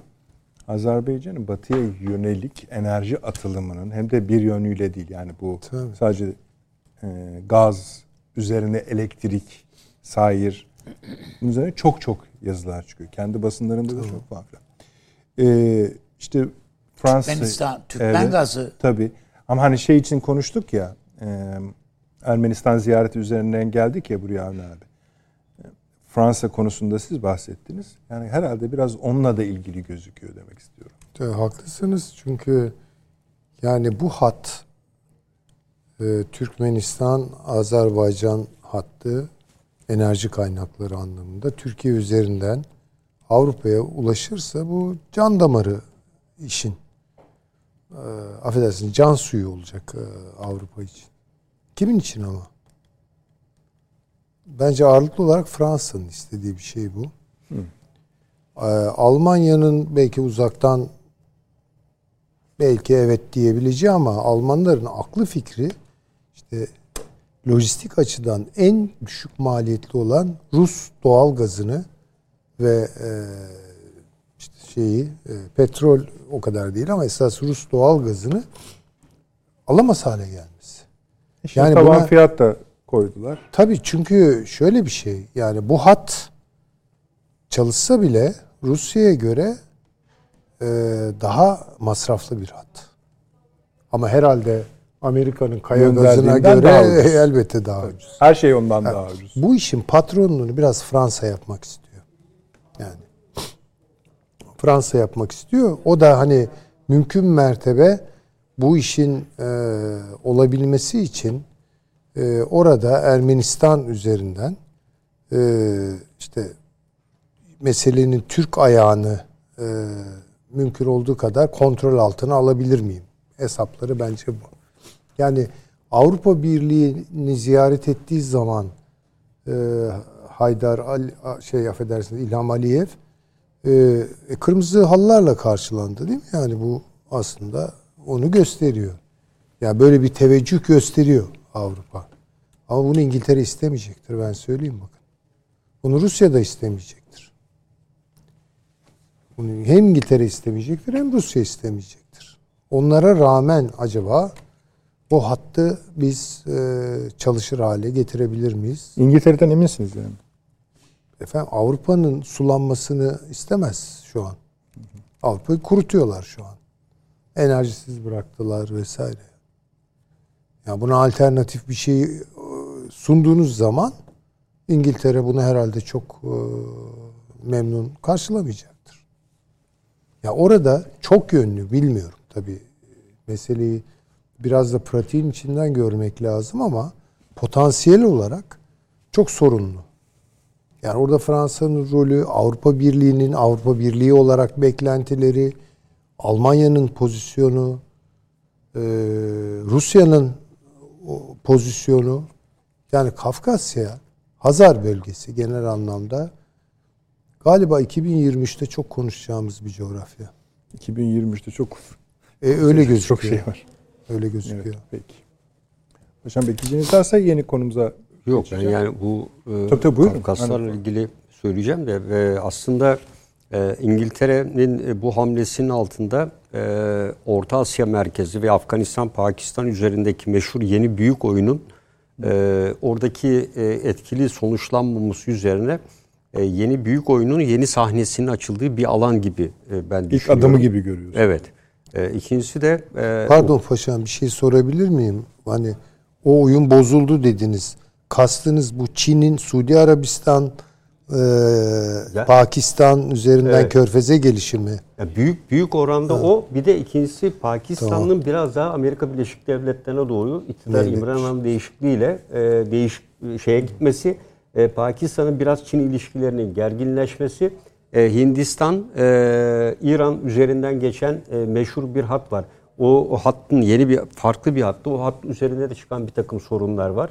E, dolayısıyla Pakistan, Afganistan ve o bölgede bir dakika, e, şöyle yapalım karışmasın. Çünkü açılması gerekir. Hani işte, anlamamış evet, olabiliriz. Şimdi birincisi siz bu İngiltere çıkışını, bölgeye İngiltere'nin çıkışını, Çin'in Suudi Arabistan çıkışına bir nazire olarak ya da bir karşılık olarak ee, mı?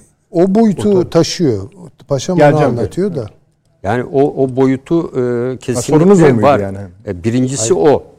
İkincisi zaten Almanya'nın e, ve Avrupa Birliği'nin son 15-20 gün içinde Orta Asya ülkelerine yaptıkları ziyaretler ve yapılan yatırımlar ve e, arkından Amerika Birleşik Devletleri'nin e, Orta Asya'nın iki devlet liderini Amerika'da ağırlaması, onlarla bir takım krediler üzerine uzun vadeli anlaşmalar yapıyor olması ki aynı ülkeler bunlar. Rusya ile de işbirliği içinde olanlar. Türk Devletleri Teşkilatı üyeleri. Dolayısıyla Orta Asya devletleri şu andaki içinde bulundukları jeopolitik konumda ön plana çıkan e, konumlarını e, her açıdan doğal olarak kullanmaya çalışıyorlar. Yani Türkiye ile de Türk Devletleri Teşkilatı içindeler. Rusya ile de bir kısmı kolektif güvenlik anlaşması içindeler.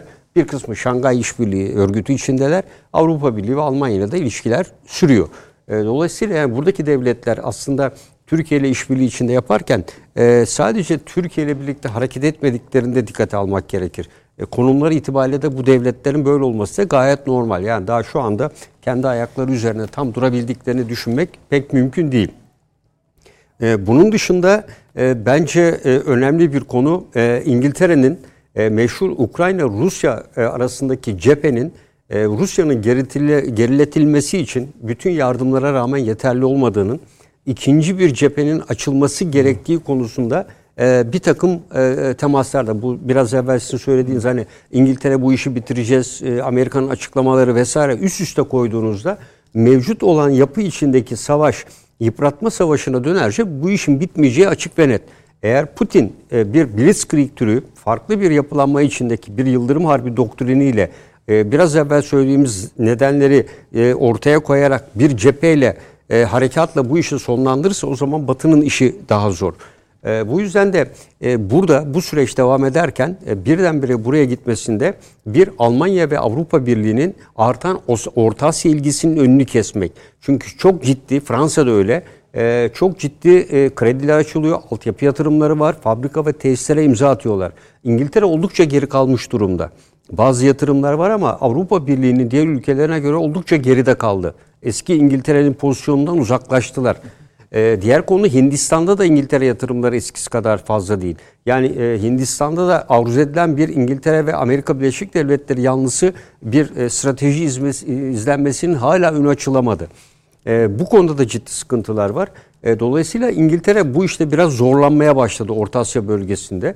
Orta Asya bölgesinde bence e, Kafkasların, Güney Kafkasya'nın ki İngiltere'nin biliyorsunuz e, geçmişten beri Birinci Dünya Savaşı dahil olmak üzere bir büyük Ermenistan'ın kurulması şeklinde bir hayali aslında Ermeni soykırımı yalanını e, tam olarak tezgahlayanların İngilizler olduğunu e, net olarak biliyoruz. E, Yunanistan'ı bugün Yunanistan haline getiren de İngilizlerdir. E, diğer tarafta da işte Bakü'nün e, işgali e, ve diğer bölgelerin e, İngilizlerdir. E, İngilizlerin yabancı olmadığı bir bölgedir. Yapısında gayet iyi bildikleri ve burada tabii Ermenistan'ın şu an içinde bulunduğu durum var. Paşinyan e, Rusları ciddi bir şekilde suçlayarak e, kolektif güvenlik örgütünden çıkması gerektiğini iki kez dile getirdi. Üstelik kimlerle? Ruslarla yaptıkları toplantılarda gündeme getirdi. Bu konuda arkasında e, Putin ne rağmen e, bunu söylüyor olması son derece önemli. E, evet Ermenistan'dan bir sonuç çıkar mı? E, gücünü kuvvetini aldığınızda hayır. E, burada e, Rusların ciddi büyük bir tümeni varken e, o meşhur e, nükleer santralinin 600 personelle Ruslar çalıştırırken %44 enerjisini Rusya'dan alırken dünya kadar borcu Rusya'ya verken Ermenistan'ın e, burada İngiltere ile işbirliğine ne ölçüde gidebileceğine bakmak gerekiyor. Tek başına Ermenistan yeterli midir? Hayır.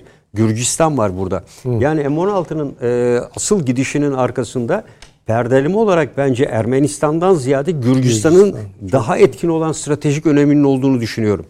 E, bu e, iki ülke üzerine yani Ermenistan ziyareti evet onda bir amacı vardır ama e, asıl e, burada kilit nokta e, Gürcistan'dır. Daha evvel de biliyorsunuz Gürcistan Rusya arasında açılmış bir ikinci bir cepheden söz edebiliriz. Yani Rusya'nın e, buraya ciddi bir şekilde kuvvet yığdığını e, Osetya, Güney Abasya gibi e, bölgeleri e, Gürcistan'dan ayırarak e, bağımsızlıklarını ilan ettirdiklerini biliyoruz.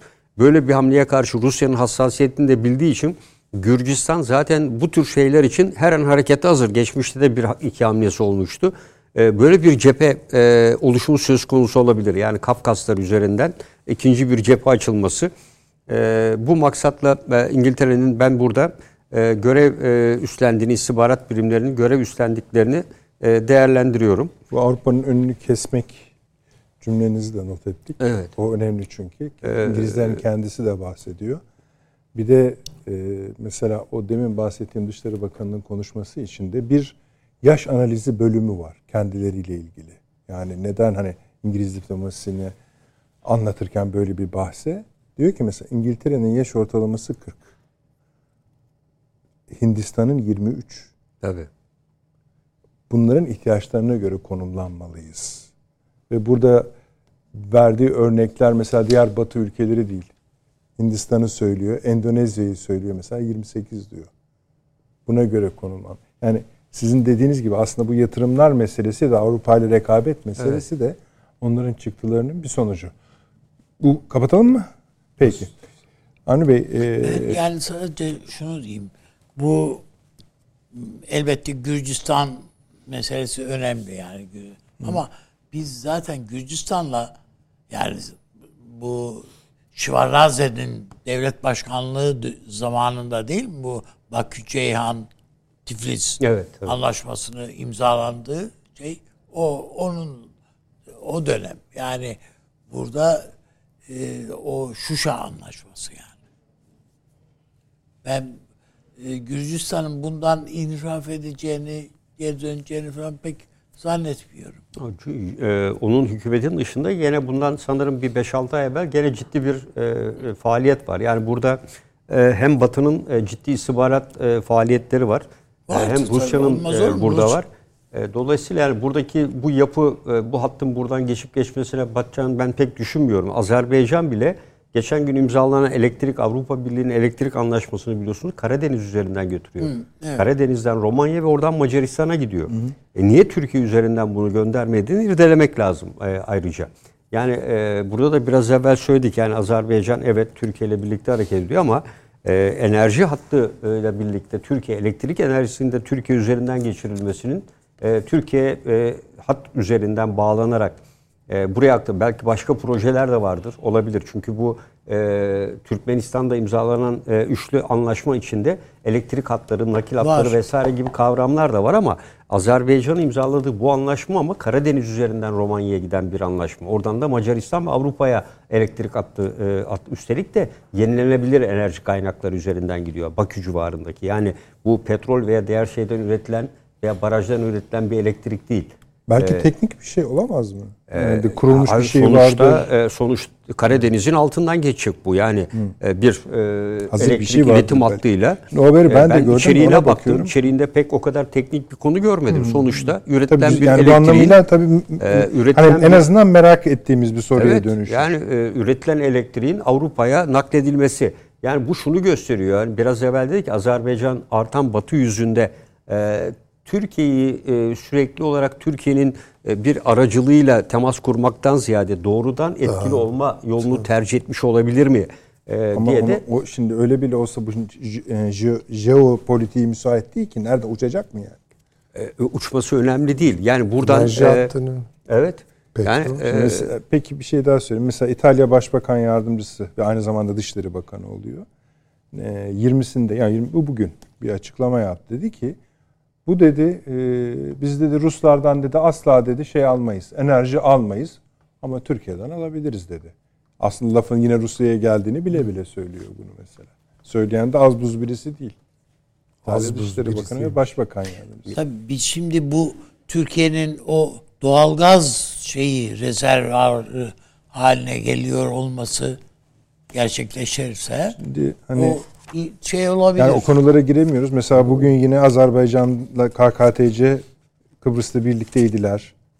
Evet yani, yani işte hani o hani işte üç hani, devlet bir millet evet, falan evet. sloganıyla hem de değil mi? Evet o haberi de bulmaya çalışıyorum. Peki tamam paşam? Tamam Hı, tabii. Tamam. Ee, yani bir soru da aklımıza bulunsun. Ben de şimdi orijinaline bakacağım. Ee, Avni abi şöyle diyor e, Suriye'nin eski Ankara Büyükelçisi. Aslında evet. Türkiye Büyükelçisi demek. Başka yerde Büyükelçisi yok. Olmaz bir ülke. Evet. Bir, Türkiye Suriye topraklarından çıkmalıdır. Evet. Şeyi soruyorlar hani kendisine. Bu yakınlaşmalar vesaireler oluyor. Evet. Ee, tamam diyor yani biz diyor tabi önem veriyoruz bu konuşmalara. Hı. Türkiye Cumhurbaşkanı'nın söylediklerine de büyük önem veriyoruz. Ancak diyor tabi hani bunun bir şeyini görmek lazım. Ve nedir o diyorlar? Üç tane koşul söylüyor. Bir, Türkiye Suriye topraklarından çekilmelidir. Üç, tür, iki, terörist gruplara desteği kesmelidir. Terörist gruplardan neyi kastettiğini anlıyorsunuz herhalde. Evet. Üç, İdlib'i de diyor artık hani uşatmalı. Bize oradan bir Suriye'ye girelim. Aslında aynı konunun uzantısı da sayılabilir. Şöyle tabii dediği yani bir birincisi e, yani Esad da bu gittiğin vakit aynı şeyleri söyleyecek. O yüzden yani eski büyükelçi bilmem ne olup da o bir farklı bir adam diyor. Bunların hepsi muhaberatın ortak söylemleri. Nitekim yakın zamanda Suriye dışlarından e, hatta Esad'a yakın e, şeylerden, isimlerden filan e, Batı basınına yapılan açıklamalarda da hemen hemen aynı şeyler var. Türkiye'nin e, İran'a gidin, İran'dan da gelen mesajlar aynı. Türkiye Suriye'yi terk etmeli. Yani evet, ha, Irak'ta diyor. Bizi bu, kuzeye terk edin diyor. Ha yani bu yani bir, tarafıyla da yani bir ülkenin kendi topraklarının te, bir başkası tarafından onlar varsa siz buradan çıkın e, diye düşünmesini e, ona bir şeyiniz olmaz ama e, bunun ötesinde Türkiye'nin dertlerini kavramamışlık hepsinde yaygındır. Türkiye'nin şikayetlerini karşılayan bir cümle yok o açıklamalarda. Aynı şey Esad'ın konuşmalarında da yok. Biz mesela diyor ya gitsin işte Cumhurbaşkanımızla bir karşılıklı Rusya onları bir buluşturmak filan derdinde. Bu, buluşsan ne söyleyeceksin? Hmm. Ben öyle zannediyorum ki yani e, Cumhurbaşkanımız bu Sisi buluşmasından hani e, yoğurdu üfleyerek yemek gerektiğini anla öğrenerek geldi. O dene, yan yani bir e, kötü bir deneyim yaşadığını düşünüyor. Öğrenerek değil demeyeyim de kötü bir deneyim yaşadığını düşünüyor. Kim beni getirdi buna, tokalaştırdı, bu, bunu filan diye düşünmüş zaten filan. Ve yani öylesi bir takım şeyler konuşuluyor doğruysa. Muhtemel ki doğru olabilir. Aynı şey Suriye Devlet Başkanı için de öyle. Zaman zaman e, Süleyman Hocam söylüyor. Yani onunla niye görüşüyorsunuz? Yani neden görüşmek lazım diye. Çünkü görüşmek gerekir. İşte Suriye ile filan diye konuşanlardan bir tanesiyim ben bu programlarda. Ama ben sonuçta şimdi e, Süleyman Hoca'nın değerlendirmelerine daha fazla katılmaya başladım. Zira e, biz e, Rusya ile konuşsak daha pratik yani. Hani çocuklar İyi hani söyledin. böyle kulaktan kulağa diye böyle oyun oynarlar ya yani buna ne hacet yani? Doğrudan ne yapmak istediğini ona söyle. Ama burada önemli olanı şu. Bak Suriye ne söyle ne istediğini bize söylüyor. Doğrudan yani aracısız da söylüyor. Söylüyor. Fakat biz Suriye'de ne istediğimizi daha henüz kendimize bile söyleyemedik. Suriye'de ne istiyoruz? Türkiye'nin Suriye siyaseti nedir? Yani siz dış politikayı senelerdir takip eden deneyimli bir gazetecisiniz, bilgilisiniz. Diyebilir misiniz ki bu Suriye siyasetimizin esası şu. Toprak bütünlüğü. Bu kadar. Yani doğru, doğru. Yani bu bu bu değil yani bizim şeyimiz. Biz Suriye parçalanacak kardeşim. Bunun şeyi yok. Şimdi Irak siz... öyle oldu. Bu Amerika bunları böyle tezgahlıyor çünkü. Aynı şey yarın öbür gün Lübnan için de gelecek önümüze yani bu meseleler. Yani bütün bunlarla ilgili olarak yani orada işte Dürzililer, Dürziler var, Maruniler var bilmem ne ki Dürziler filan bizim bir de eski yani Osmanlı'nın sadakatini gör, düşündüğü e, halk filan. Yani bütün bunların hepsiyle ilgili değerlendirmelerimiz, üniversitelerimizin bu konudaki koşuşturmaları filan hepsi olmalı ve ortaya bir şey çıkmalı. Yani ben o yüzden çok hazırlıksız olduğumuz şu anda. Yani mesela Şimdi sadece orduya ya, yürü emrini vermekten ibaret değil yani. Evet. Bu bu çok kolay bir şey yani. Türk ordusuna yürü dediğin vakit Şam'a kadar gider yani bu. Ne olacak? Evet. Yani Şimdi... hiçbir zorluğu yok ben bizim ordumuzun Şam'a dayanmasının hiçbir sıkıntısı yok. Yani Ruslar efendim şey yapmadılar onlara konduramadım ama kendi ordumuz, ordumuzla ilgili söyleyebilirim. Bir haftada on günde Şam'a dayanırlar yani. Düz arazi zaten. Yok şaşırdım. Giderler. Ha, yani bayağı rahat giderler. Peki, ama mesele Bey. orada bitmiyor ki kardeşim. Peki. Şimdi siz dediniz yani Rusya ile konuşursun biter. Evet. Rus ne hay biter demiyor. Anladım. Yani, yani o söyler zaten. Ne uğraşıyorsun? Yani oraya? ne eğer anlaşıyorsak Rusya ile biz anlaşıyorsak. Şimdi, bak İran bir haftadır askerler o şey, milis güçlerini geri çekiyor. Suriye'den. Hmm. Çünkü paçası tutuştu. Kendi kendi ülkesinde ana ana zor durumda İran şimdi. Belucistan'da filan filan çok büyük şeyler var. Sıkıntıları var İran. Yani o artık e, ufak tefek şeylerle atlatamayacağı bir tabloyla karşı karşıya İran. Ve e, reform sözünü ağızlarına alamıyorlar çünkü Şam şeyde Şah da reform dedikten sonra gitti. Paketlendi bu reform kelimesi tehlikeli bir kelime orada. Söyledim mi akıllarına gelir. evet akıllarına gelir. Onun için yani İran asker o milisleri çekiyor. Dolayısıyla orada bir tek bizim muhatabımız var. O da Rusya. Rusya'nın evet diyeceği bir formül. Biz hem kendimiz bir formül üreteceğiz. Rusya çok hevesli görünüyor. Şimdi Rusya, işte... Rusya hem yani biz hem kendimiz ama bir formül üreteceğiz. Hem de o formülü Rusya kabul edecek. Bu o kadar kolay bir şey değil. Yani Rusya evet bu Ukrayna'da filan ötesi berisi yaralandı filan gibi oluyor ama hayır kardeşim devlet büyük devlet. Peki abi. Onu mutlaka ikna etmeliyiz. Rusya'yı. Burada çıkarlarımızın ortak olduğunu. Peki. Falan falan ikna etmemiz. Öbür tarafta bakıyorsun Amerika Golan Tepelerini sana verdim diyor ya. Bu kadar küstah bir Amerika var burada. İsrail'e yani bu, bu, bu ve İsrail de ya kardeşim ne yapacağız ya bir bunu bir Suriye'ye de bir sorsak falan demiyor yani kimse. Peki.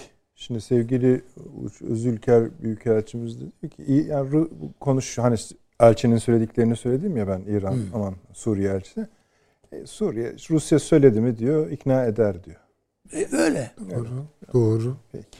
Aynı. Bir de şeyi söyleyelim deminki konuya. Bu aslında bu 17 Aralık'taki toplantı yani Bükreş'te olan. Hani onu bir seyircilerimize hatırlatalım da hani harita gözlerinin hmm. önüne gelsin. Orada Bükreş'te Romanya'nın başkentinde 17'sinde Azerbaycan, Gürcistan, Romanya ve Macaristan bir araya geliyorlar. Oradan yeşil enerjinin geliştirilmesi ve iletilmesi alanında stratejik ortaklık evet. konulu panel bu. Şimdi ismi öyledir de ha.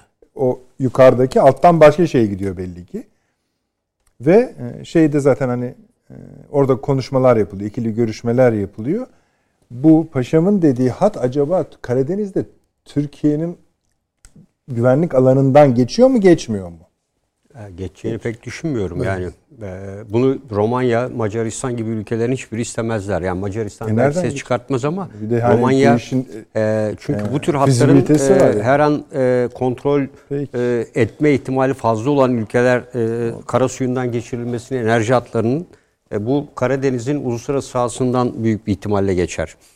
Yani e, çünkü e, bu enerji hatları kritik Peki, hatlardır. Tamam yani not düşmüş olduk. Bakacağız detaylı nereden geçer geçmez. E, ama şeyi biliyorum yani Azerbaycan'ın hani üst üste hem doğalgaz hem de elektrik konusunda Avrupa'ya ve de zaten kendi söylüyor Sayın Aliyev. Oraya doğru ben genişletiyorum Azerbaycan'ın. Ermenistan'a karşı e, Fransa'nın e, Ermenistan'ı tutmasına karşılık yani arkasına durmasına karşılık Avrupa Birliği'nde e, daha geniş bir destek e, arayışları içinde olduğunu ben düşünüyorum. Yani e, bu zaten Karabağ Savaşı sonrası başlamıştı. E, Azerbaycan'ın bu hamleleri. E, bununla bu birlikte yeşil enerjiyi nereden Bakü'de üretecek Bakü, Bakü'de? Bakü üretiliyor. Hı hı. Rüzgarından. Bakü'nün meşhur rüzgarı var zaten. Ayakta duramazsınız yaz kış. Hı, evet. Onu şeye çeviriyorlar. Bakü'nü Bakü neyin kısaltılmışıydı? Farsça bir şeydir o. Evet. Bağdı. Ba rüz e Bağat zaten rüzgar demek. Evet, evet. evet. Diğer kelime hatırlayın. Rüzgarın ve ateşin şehri. Evet. Bir giriş yapın isterseniz Süleyman Hocam Suriye konusuna. Vallahi tabii. söylenecekler de söylendi diyeceksiniz. Yani belki. o zaman bizde e, daha faydalı konu. Ben de doğrusu başından beri yani e, Türkiye Cumhuriyeti Devleti'nin e, Körfez devletçikleri e, Mısır ve hele hele Suriye ile bu tarz yumuşama adımları atmasının çok netice vermeyeceği kanaatini e, ishar etmiştim. Çeşitli vesilelerle. Yani Körfez için biraz tabi belirsiz. Yani sanki. Ben de tam onu söyleyecektim. Yani Belki evet biraz yani biraz hı. ama ne oldu yani çok mu ilerledi bir şeyler? Ama galiba bir para trafiğinden bahsediliyor. Türkiye Körfez ilişkilerinden çok Körfez'in kaydığı yer açısından. Ama Körfez Çin'e kayıyor. İşte doğuya e, tamam da o bir yerden kayıyor ama. Yani Çin'e gitmesi sizi mutsuz edebilir tabii, de. Tabii ama yani bunun Türkiye Körfez ilişkilerine doğrudan yansıyan o etkisi olacaktır. Yok, Or, bütün ben, Orta Doğu etkisi olur Süleyman. Olur da yani bu hani bu Türk, bir şey değil yani. Hayır, mutlaka etkisi olur da ne yönde olur ondan ben ha, çok tamam, emin değilim. kestiremiyorum. Evet, mutlaka olur tabii ki. Olmaması imkanı yok. Ama Mısır konusunda biraz daha e, rahatız. Hayır, daha hadi, yani, tırnak içinde söylüyorum. Yani daha rahat ve emin rahat belki o anlamda bu işin nafile bir şey olduğunu baştan söyledi. Evet. Ee, ama çok daha tonlamalı bir şekilde aman Suriye gözünüzü hmm. seveyim yani ne diyeyim yani yapmayın yani. Olacak iş değil o. Özellik amanınızın dokunduğu yer neresi tam? Yok efendim böyle bir şimdi bakınız yani şöyle böyle Suudi Arabistan altında canım. Hah bravo. Suudi Arabistan'da tırnak içinde veya kağıt üzerinde bir devlet var işte. Neyse kral mıral bir şey. Yani muhatabınızı iyi kötü veya ne bileyim işte Mısır'da söz konusu olduğu zaman gene kağıt üzerinde ya bir devlettir filan diye düşünüyorsa onu bile eleştiriyorum tabii. Suriye nedir Allah aşkına ya? Suriye'de devlet mevlet yok ki. Kalmadı böyle bir şey. Paramparça oldu coğrafyası. Onu da söylüyorum. Türkiye'nin de bu işte maalesef o dönemin bir takım karar alıcıları evet. yüzünden çok ağır e, hataları var. Onu da söylüyoruz. Ama çözüm bu mu? Tekrar dönüp yani hiçbir şey olmamış gibi öyle bir şey yok. Türkiye yani biraz da attığı adımlar ne kadar daha evvel hatalı olmuş olsa da belli noktalarda her noktada değil Ee, biraz pozisyonunu koruması lazım yani. Belli bir pozisyondan gene hani tabii o günlerdeki gibi değil, durmak zorunda değilsiniz ama yani oradan oraya nasıl gelindi diye de sordurmamak durumundasınız. Devlet politikası olarak konuşuyorum yoksa filanca şahıs falanca şahıs olarak söylemiyorum. Ee, buydu herhalde. Şöyle yapalım mı? Reklam saatimiz. Tabii tabii. Aynen. Yani tam hani daha lezzetli bir yere gelmeden keseyim dedim. Efendim dört buçuk dakika kadar bir reklamımız var. Hemen geliyoruz. Profesör Doktor Süleyman Seyfi Ün hocamızda kalmış idik Suriye. Yani onun için e, işte bu Sisi olayı e, hadisesi iyi oldu bir bakıma. Yani ben de e, üstad gibi düşünüyorum. Tabi Sayın Cumhurbaşkanı adına konuşacak halim yok ama yani çok böyle hani bunu mutlu edecek bir sonuç olmadı ortada. Ertesi gün başladılar yani. Medusa tatbikatı, Fırhat anlaşması, yok bilmem MEP ilanı. Yani Türkiye için yani bu kadar tokalaştığından özür diler gibi gitti. Koştura yani, koştura. Tabii tabii tabii. Yani yani Türkiye'ye bu kadar kısa zaman içerisinde bu kadar kötü şey yaptırmak, yani kötülük yapmak herhalde e, Mısır kırdı rekoru yani. Üç günde beş günde halletti bu işi yani. Ondan sonra hani düşündüğümüz zaman e, bu işlerden pek bir şey çıkmıyor. Yani en azından şunu söyleyebiliriz herhalde. Hele beklediğimiz zamanlamalarla hiç çıkmıyor. Hiç çıkmıyor. Hiç çıkmıyor. Hı hı. Yani tabii 2013'te veya 2011'de olduğu gibi bu kadar hani yüksek tonla işte biraz da böyle işin içine kimilerinin ideolojik bulduğu bir takım şeyleri sıkıştırarak konuşmanın bir alemi yok. Ama Türkiye'nin bir pozisyonu çıktı ortaya. Bu pozisyonu yumuşatmak öyle iki görüşme, beş ziyaretle falan olacak işler. Bunlar çok uzun zaman alacak şeyler. Bir de burası o tırnak içinde Orta Doğu öyle dedikleri için e, yarın da ne olacağı belli olmaz. Onun için bugün işte böyle bir süreç başlayıp ondan sonra keşke bu işlere kalkışmayalım diyeceğimiz durumlara düşmemek bence önemli. E, ve şey yapmamız lazım. E, bence biraz bazı şeyleri zamana bırakmak gerekiyor. Bir de kimi muhatap alacağımız meselesi Rusya'dır. Yani onu söyleyeyim. Peki. Yani Rusya aynı zamanda Libya'da da hocam bakıyorsun Hafter'i destekliyor. Yok bilmem ne diyor. Yani işte tabii hayır konuşmak lazım yani. Konuşmak Niye Hafter lazım yani? yani? Ben çok, onu çok anlamış değilim. Tabii. Yani bayağı da bir şöyle bakındım ettim yani niye o Hafter'i tuttu orada? Anlaşılmaz bir şey.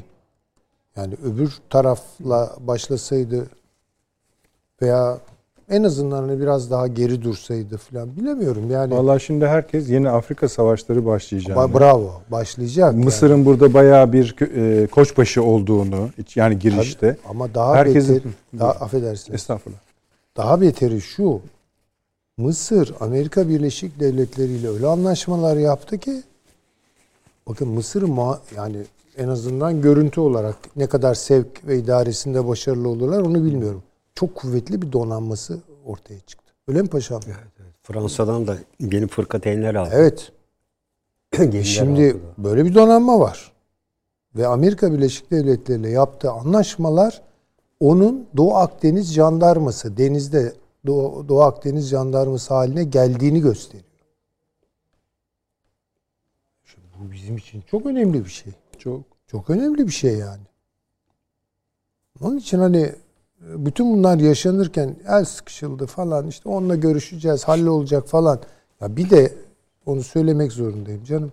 Yani düne kadar işte Arap Baharı söylemini kullanan bir takım işte basın çevresi falan sonra işte barışalım evet barışalım. Ya bu bu kadar da ama böyle oradan oraya savrularak yazı yazılır mı yani? Ben mesela katıldığım programda şeytanla bile oturulabilir. E, e tabii yani bir buyur. Bu ne demek ya Allah aşkına? Ne demek işte? Bence yani olmaz. Paşam buyurunuz. Ya, e, şimdi Suriye bize ne diyor? Fabrika ayarlarına dönün diyor. E, biz de ona 2011'deki fabrika ayarlarına öncelikle dönmenin şartlarını ortaya koyması lazım. Yani e, Fırat'ın doğusuna hükmetmeyeceğine göre Fırat'ın batısında 2011 yılı şartlarını sağlaması lazım. İdlib'deki ve biriket evlerde yaşayan e, 2,5-3 milyona yakın Suriyelinin e, ya Şam 1918 güneyi, şartlarını evet. biz fabrika kabul evet. ediyorsak yani e, oralara e, göndermesi için güvenli şartların oluşması lazım. Öncelikle İdlib'i boşalt derken İdlib'deki bulunan e, çok sayıda Suriyelinin biriket evlerde bulunanların kendi evlerine dönmesi için uygun şartların e, bir kere sağlanması gerekir. Yani Türkiye'den İdlib'den çıkar. Ne yapacak? Oradakileri katledecek mi? Hangi şartlarda bırakacak? Onlara neyi sağlayacak? E, Türkiye'nin bugün İdlib'de sağlamış olduğu düzeni sağlayabilecek potansiyelde mi? Orada liranın bile geçtiğini biliyoruz. Hı hı. E, ikincisi e, buradan e, ki şu anda e, İran milis bazı milislerini çekiyor ve iki gündür Suriye'nin e, Şam ve kuzeyinde olan birliklerinin İranlı milislerinin boşalttığı... anlamlı bir şey. Yani Anlam, yoksa hani 100 kişi oraya alalım bir... Hayır hayır He. değil. Yani bayağı kendi ülkesinde zor durumda İran. E, onun boşalttığı alanlara şu anda Suriye rejim güçleri geliyor. Yani iki gündür Suriye'nin güneyinden kuzeye doğru intikaller var. E, bunlar da İranlı milislerin boşalttığı yerlere doğru bir hareketlenme var. Yani İran'ın e, Suriye üzerindeki etkisi tam anlamıyla olmasa da çünkü çok ciddi borçlar e, altyapı yatırımlarında, Şam'daki inşa edilen konutlarda birçok e, hakkı var. Yani daha doğrusu verdiği paralar var, yatırımları var. Bir de var. Suriye ordusuna per, kaydolmuş tabii, tabii, İranlılar var. İranlılar var.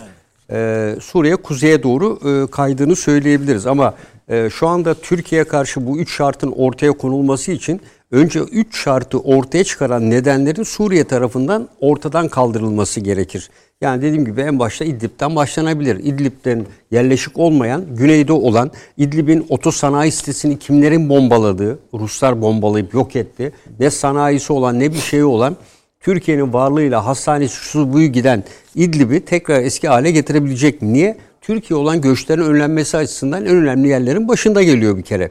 İdlib'i tam anlamıyla kontrol etmeden zaten bu iş anlaşma asla mümkün olmaz. Bunların hepsinin yeri barkı var. Hepsi Dara'dan olsun, güneyden birçok yerden süpürülerek adeta bu bölgeye kadar getirilen insanlar. Dolayısıyla 2011 fabrikaya derken önce o insanların güvenli bir şekilde yerlerine çekilmesi ve bunun aynı zamanda Türkiye'deki 3,5-4 milyon göçmen içinde aynı bir sahne, bir prototip, bir örneklem olması gerekiyor. Bu sağlanmadan Türkiye asla diğer taraftaki yerleri e, niye çekecek ki kuvvetlerini, güçlerini? E, bunlar aşamalı aşamalı gerçekleşecek hususlardır. Üç maddede hemen Türkiye çıksın, İdlib'i boşaltsın. E tamam Türkiye'deki 4,5 milyon Suriyeli ne olacak? Evet. E, biriket evlerde yaşayanların güvenliğini kim sağlayacak? Bunlar Türkiye'ye mi gelecek? %55'i bugün Suriye'nin içinde. 6,5 milyonu iç göç, 5,5 milyon dış göç e, Suriyeli yerinde değil. Bu insanların tekrar yerlerine dönmesi için asgari şartlar en azından altyapı falan nasıl sağlanacak ki bunlar gelecek? O yüzden e, Suriye e, bu durumda elde etmiş olduğu e, bir nevi Rusya'nın desteğiyle üstünlüğünü yani üstünlüğü değil de biraz daha böyle e, arkasında Rusya'nın olduğunu değerlendirerek sözde kendini devlet yerine koyarak e, şu anda Batılılar ifadesiyle koydukları tabirle başarısız devlet. Yani ne e, enflasyon e, almış başını gitmiş Merkez Bankası'nda 5 kuruş parası yok. E, parası sürekli bitip e, işte sağdan soldan e, paralarla e, günen Lübnan gibi e, çoktan moratoriumu ilan etmiş bir ülke statüsünde aslında. Tarım alanlarını Amerika'nın gasp ettiği, petrolünü Amerika'nın alıp PKK için sattığı, sanayi tesislerinin hiçbirinin kalmadığı e, bir ülkeden söz ediyoruz. Bir ülke e, ve bugüne kadar da bağımsızlığını en çok savunan ülkelerin başında Türkiye geliyor. E, bütün e, görüşmelerde Suriye'nin bağımsızlığının bütünlüğünü böyle bir ülkeye karşı bu üç tane maddenin ileri sürülmesi bence sadece Suriye'nin rejim taraftarlarına ve şeye ben hala ayaktayım falan gibi bir mesaj vermektedir. Irak'ın yaptığı gibi Türkiye'nin hep de her operasyonda benim kendi hakkıma, bağımsızlığıma saldırıda bulunuyorsunuz demesi gibi bir şeydir. Türkiye'nin bunu fazla üstleneceğini düşünmüyorum. Şu anda e, hakimiyet Türkiye'nin elinde. E, dolayısıyla e, gerekli e, hususlarda bu hamleleri yapması gereken e, Suriye'dir. Bunda zaten Rusya ifade edecektir. Aşamalı aşamalı nasıl olacaktır? E, Fırat'ın batısından, Türkiye sınırından başlayarak. Eğer e, bu insanların güneye dönüşü olursa ondan sonra buradaki terör örgütleriyle mücadele daha etkili bir şekilde olabilir. Yani bu e, ikisi birbirine karışmışken burada asla güvenlik sağlanamaz. İdlib'in kuzeyinde ve Hatay'a doğru olan sınır bölgesinde. E, bunu herkes biliyor. E, bunu Suriye'de biliyor esasında. O halde öncelikle bunun için e, üç ülkenin işbirliği yapması lazım. Birinci şart bu. Fırat'ın doğusunu hiç hesaba katmıyoruz bile. Çünkü orada başka aktörler var. E, öncelikle üç aktörün anlaşabileceği hususlar bunlar. E, bunları e, onlar da biliyor. Anayasa görüşmeleri vardı. Hangi pozisyonda e, bunlar ne, ne duruma geldi? E, bunlar da e, ifade edilmiyor. Dolayısıyla Suriye'de e, asla bir barışın istikrarın olması mümkün değil. Yani Suriye bölünmüştür ve bölünmeye devam edecektir. Bütüncül bir Suriye değil. Türkiye süratle en azından Sayın Cumhurbaşkanı ifade ettiği bu 40 kilometrenin önemi burada ortaya çıkıyor. Yani Türkiye'nin Suriye'ye girmek değil. En azından Türkiye'deki mültecilerin, sığınmacıların tekrar bu bölgeye geri dönüşleri için şart. Çünkü Suriye bunu başaracak bir güçte değil. E, bundan sonra da olamaz. E, düşünün siz yani e, doktorlarının %60-70'i başka ülkelerde yaşayan bir ülkenin mühendisleri ülkeyi terk etmiş. Hangi mühendislerle altyapı yapacaklar? Öğretmenleri tamamen neredeyse Şimdi, tamamı işte okul ben dışında. Ben de şunu daha önce söylemiştim aslında ama akıl odasında çok üzerinde durmadınız. Bu bölgeleri talep ediyor. Şuradan çekelim, buradan çekelim. Bilhassa şu şehir verin bize falan gibi konuşmalar yapıyor ya Suriye. Bunu sağlayacak yani buradaki hakimiyeti sağlayacak gücü var mı sorusu? Hayır yok. E, şimdi bak bugün mesela biraz ona da şüpheyle yaklaştım ama çünkü sebebini de söyleyeceğim. Mesela Şam'da çok ciddi bir e, petrol krizi yaşandı. Yani Şam yani tabii, tabii, benzin tabii, krizi tabii. yani arabalar çıkarım. Bir, bir aydır. He? Bir aydır sürüyor. E şimdi siz tabii. diyorsunuz ki yukarı doğru askeri şey araç nere, nereye gidiyor? Ne kadar dayanır? Şimdi bak bunun yani bu bu şu şartları söyleyen, seslendiren Suriye'de Suriye'nin karşısına koyacağın bir fotoğraf var. Şam'ın merkezinde tren istasyonu o. Şimdi hı hı. orası kafe ve kütüphane oldu. Hamidiye. Orası. Oradaki abide. Evet. Yani Sultan Hamid'in diktiği yani e, efendim Hicaz Demiryolu'nu e, oraya e, gelişi münasebetiyle diktirdiği o abidenin tepesinde küçük bir heykel heykel var. Heykel demeyeyim de ona. Biblo var. O bibloda Topkapı Sarayı'nın maketi o. O Şam'ın Şam'daki hakimiyetin kime ait olduğunun esasında işareti o. Yani onun için böyle bağır çağırtmanın böyle manası yok işte. Onu gör, bak burası ne diye. Evet. Hala bizim son padişahımızın cenaz mezarı orada. Yani e, onun için şey değil yani. Şimdi, Neyi boşaltıyoruz? Şu şeyleri söyleyelim mi? Füze teknolojisi. Tabii şimdi ona geleceğim de şunu da ekleyeyim paşam. Hani bu hani Şam'da petrol krizi, benzin krizi. Yani şu o kadar kötü ki. Mesela, Ekmek yok ya. Yani, he, yani petrol hadi yürüdün gittin. Hani, Ekmek ne yok ne yapacaksın yani? Bunu işte niye konuşuyoruz izleyicimiz? Hani bize şunu yap bunu yap. Hani al verdik sana buraları İran'dan, dese. İran'dan un geliyor yok, ya. Yok elemanı yok, yok zaten. yani ne yani elemanı ne ben. 11 yani, milyonun içinde üstün nitelikli insan sayısı. Yani memur maaşı ne kadar? %75. Memur maaşı orada 21 dolar. İyiymiş yine oranın ölçüleriyle iyi yani. Bir dolar dediniz kaç? Yani, e, ekonomik anlamda yazılmış raporlar şimdi paşam, da var. Kalan yani, süreyi şimdi yani evet. çok konumuz kaldı. Aslında Sudan'a da konuşmak istiyorduk. Ay bu Trump'ın davası var Süleyman Hocam. Yani şeyle yargılıyorlar. Hükümeti devirme pardon Amerika Birleşik Devletleri'ne karşı ayaklanma. Tehdit ve teşebbüsüyle yargılıyor. Biliyorsunuz o maddeler süperdir. Ondan sonra keşke onları da konuşabilsek kalmadı zamanımız ama şunları bitirelim e, paşam. Bu bir şu S-300 Yunanistan meselesi evet. Rusya'nın açıklanması. Yani, açıklaması. E, e, S-300 tabii e, e, bir verebiliyor mu bir kere? E, hayır. E, Rusya ile yapılmış olan anlaşma aynı bizim 1947 yılında Amerika ile Türkiye arasında yapılmış. E, biliyorsunuz Marshall yardımı kapsamında e, yapılmış bir anlaşma vardı. Biz bunun ilk acısını nerede? 1964'te Johnson mektubuyla 47 anlaşmasına göre bizim silahları kullanamazsınız diyerek geri çekilmiştik.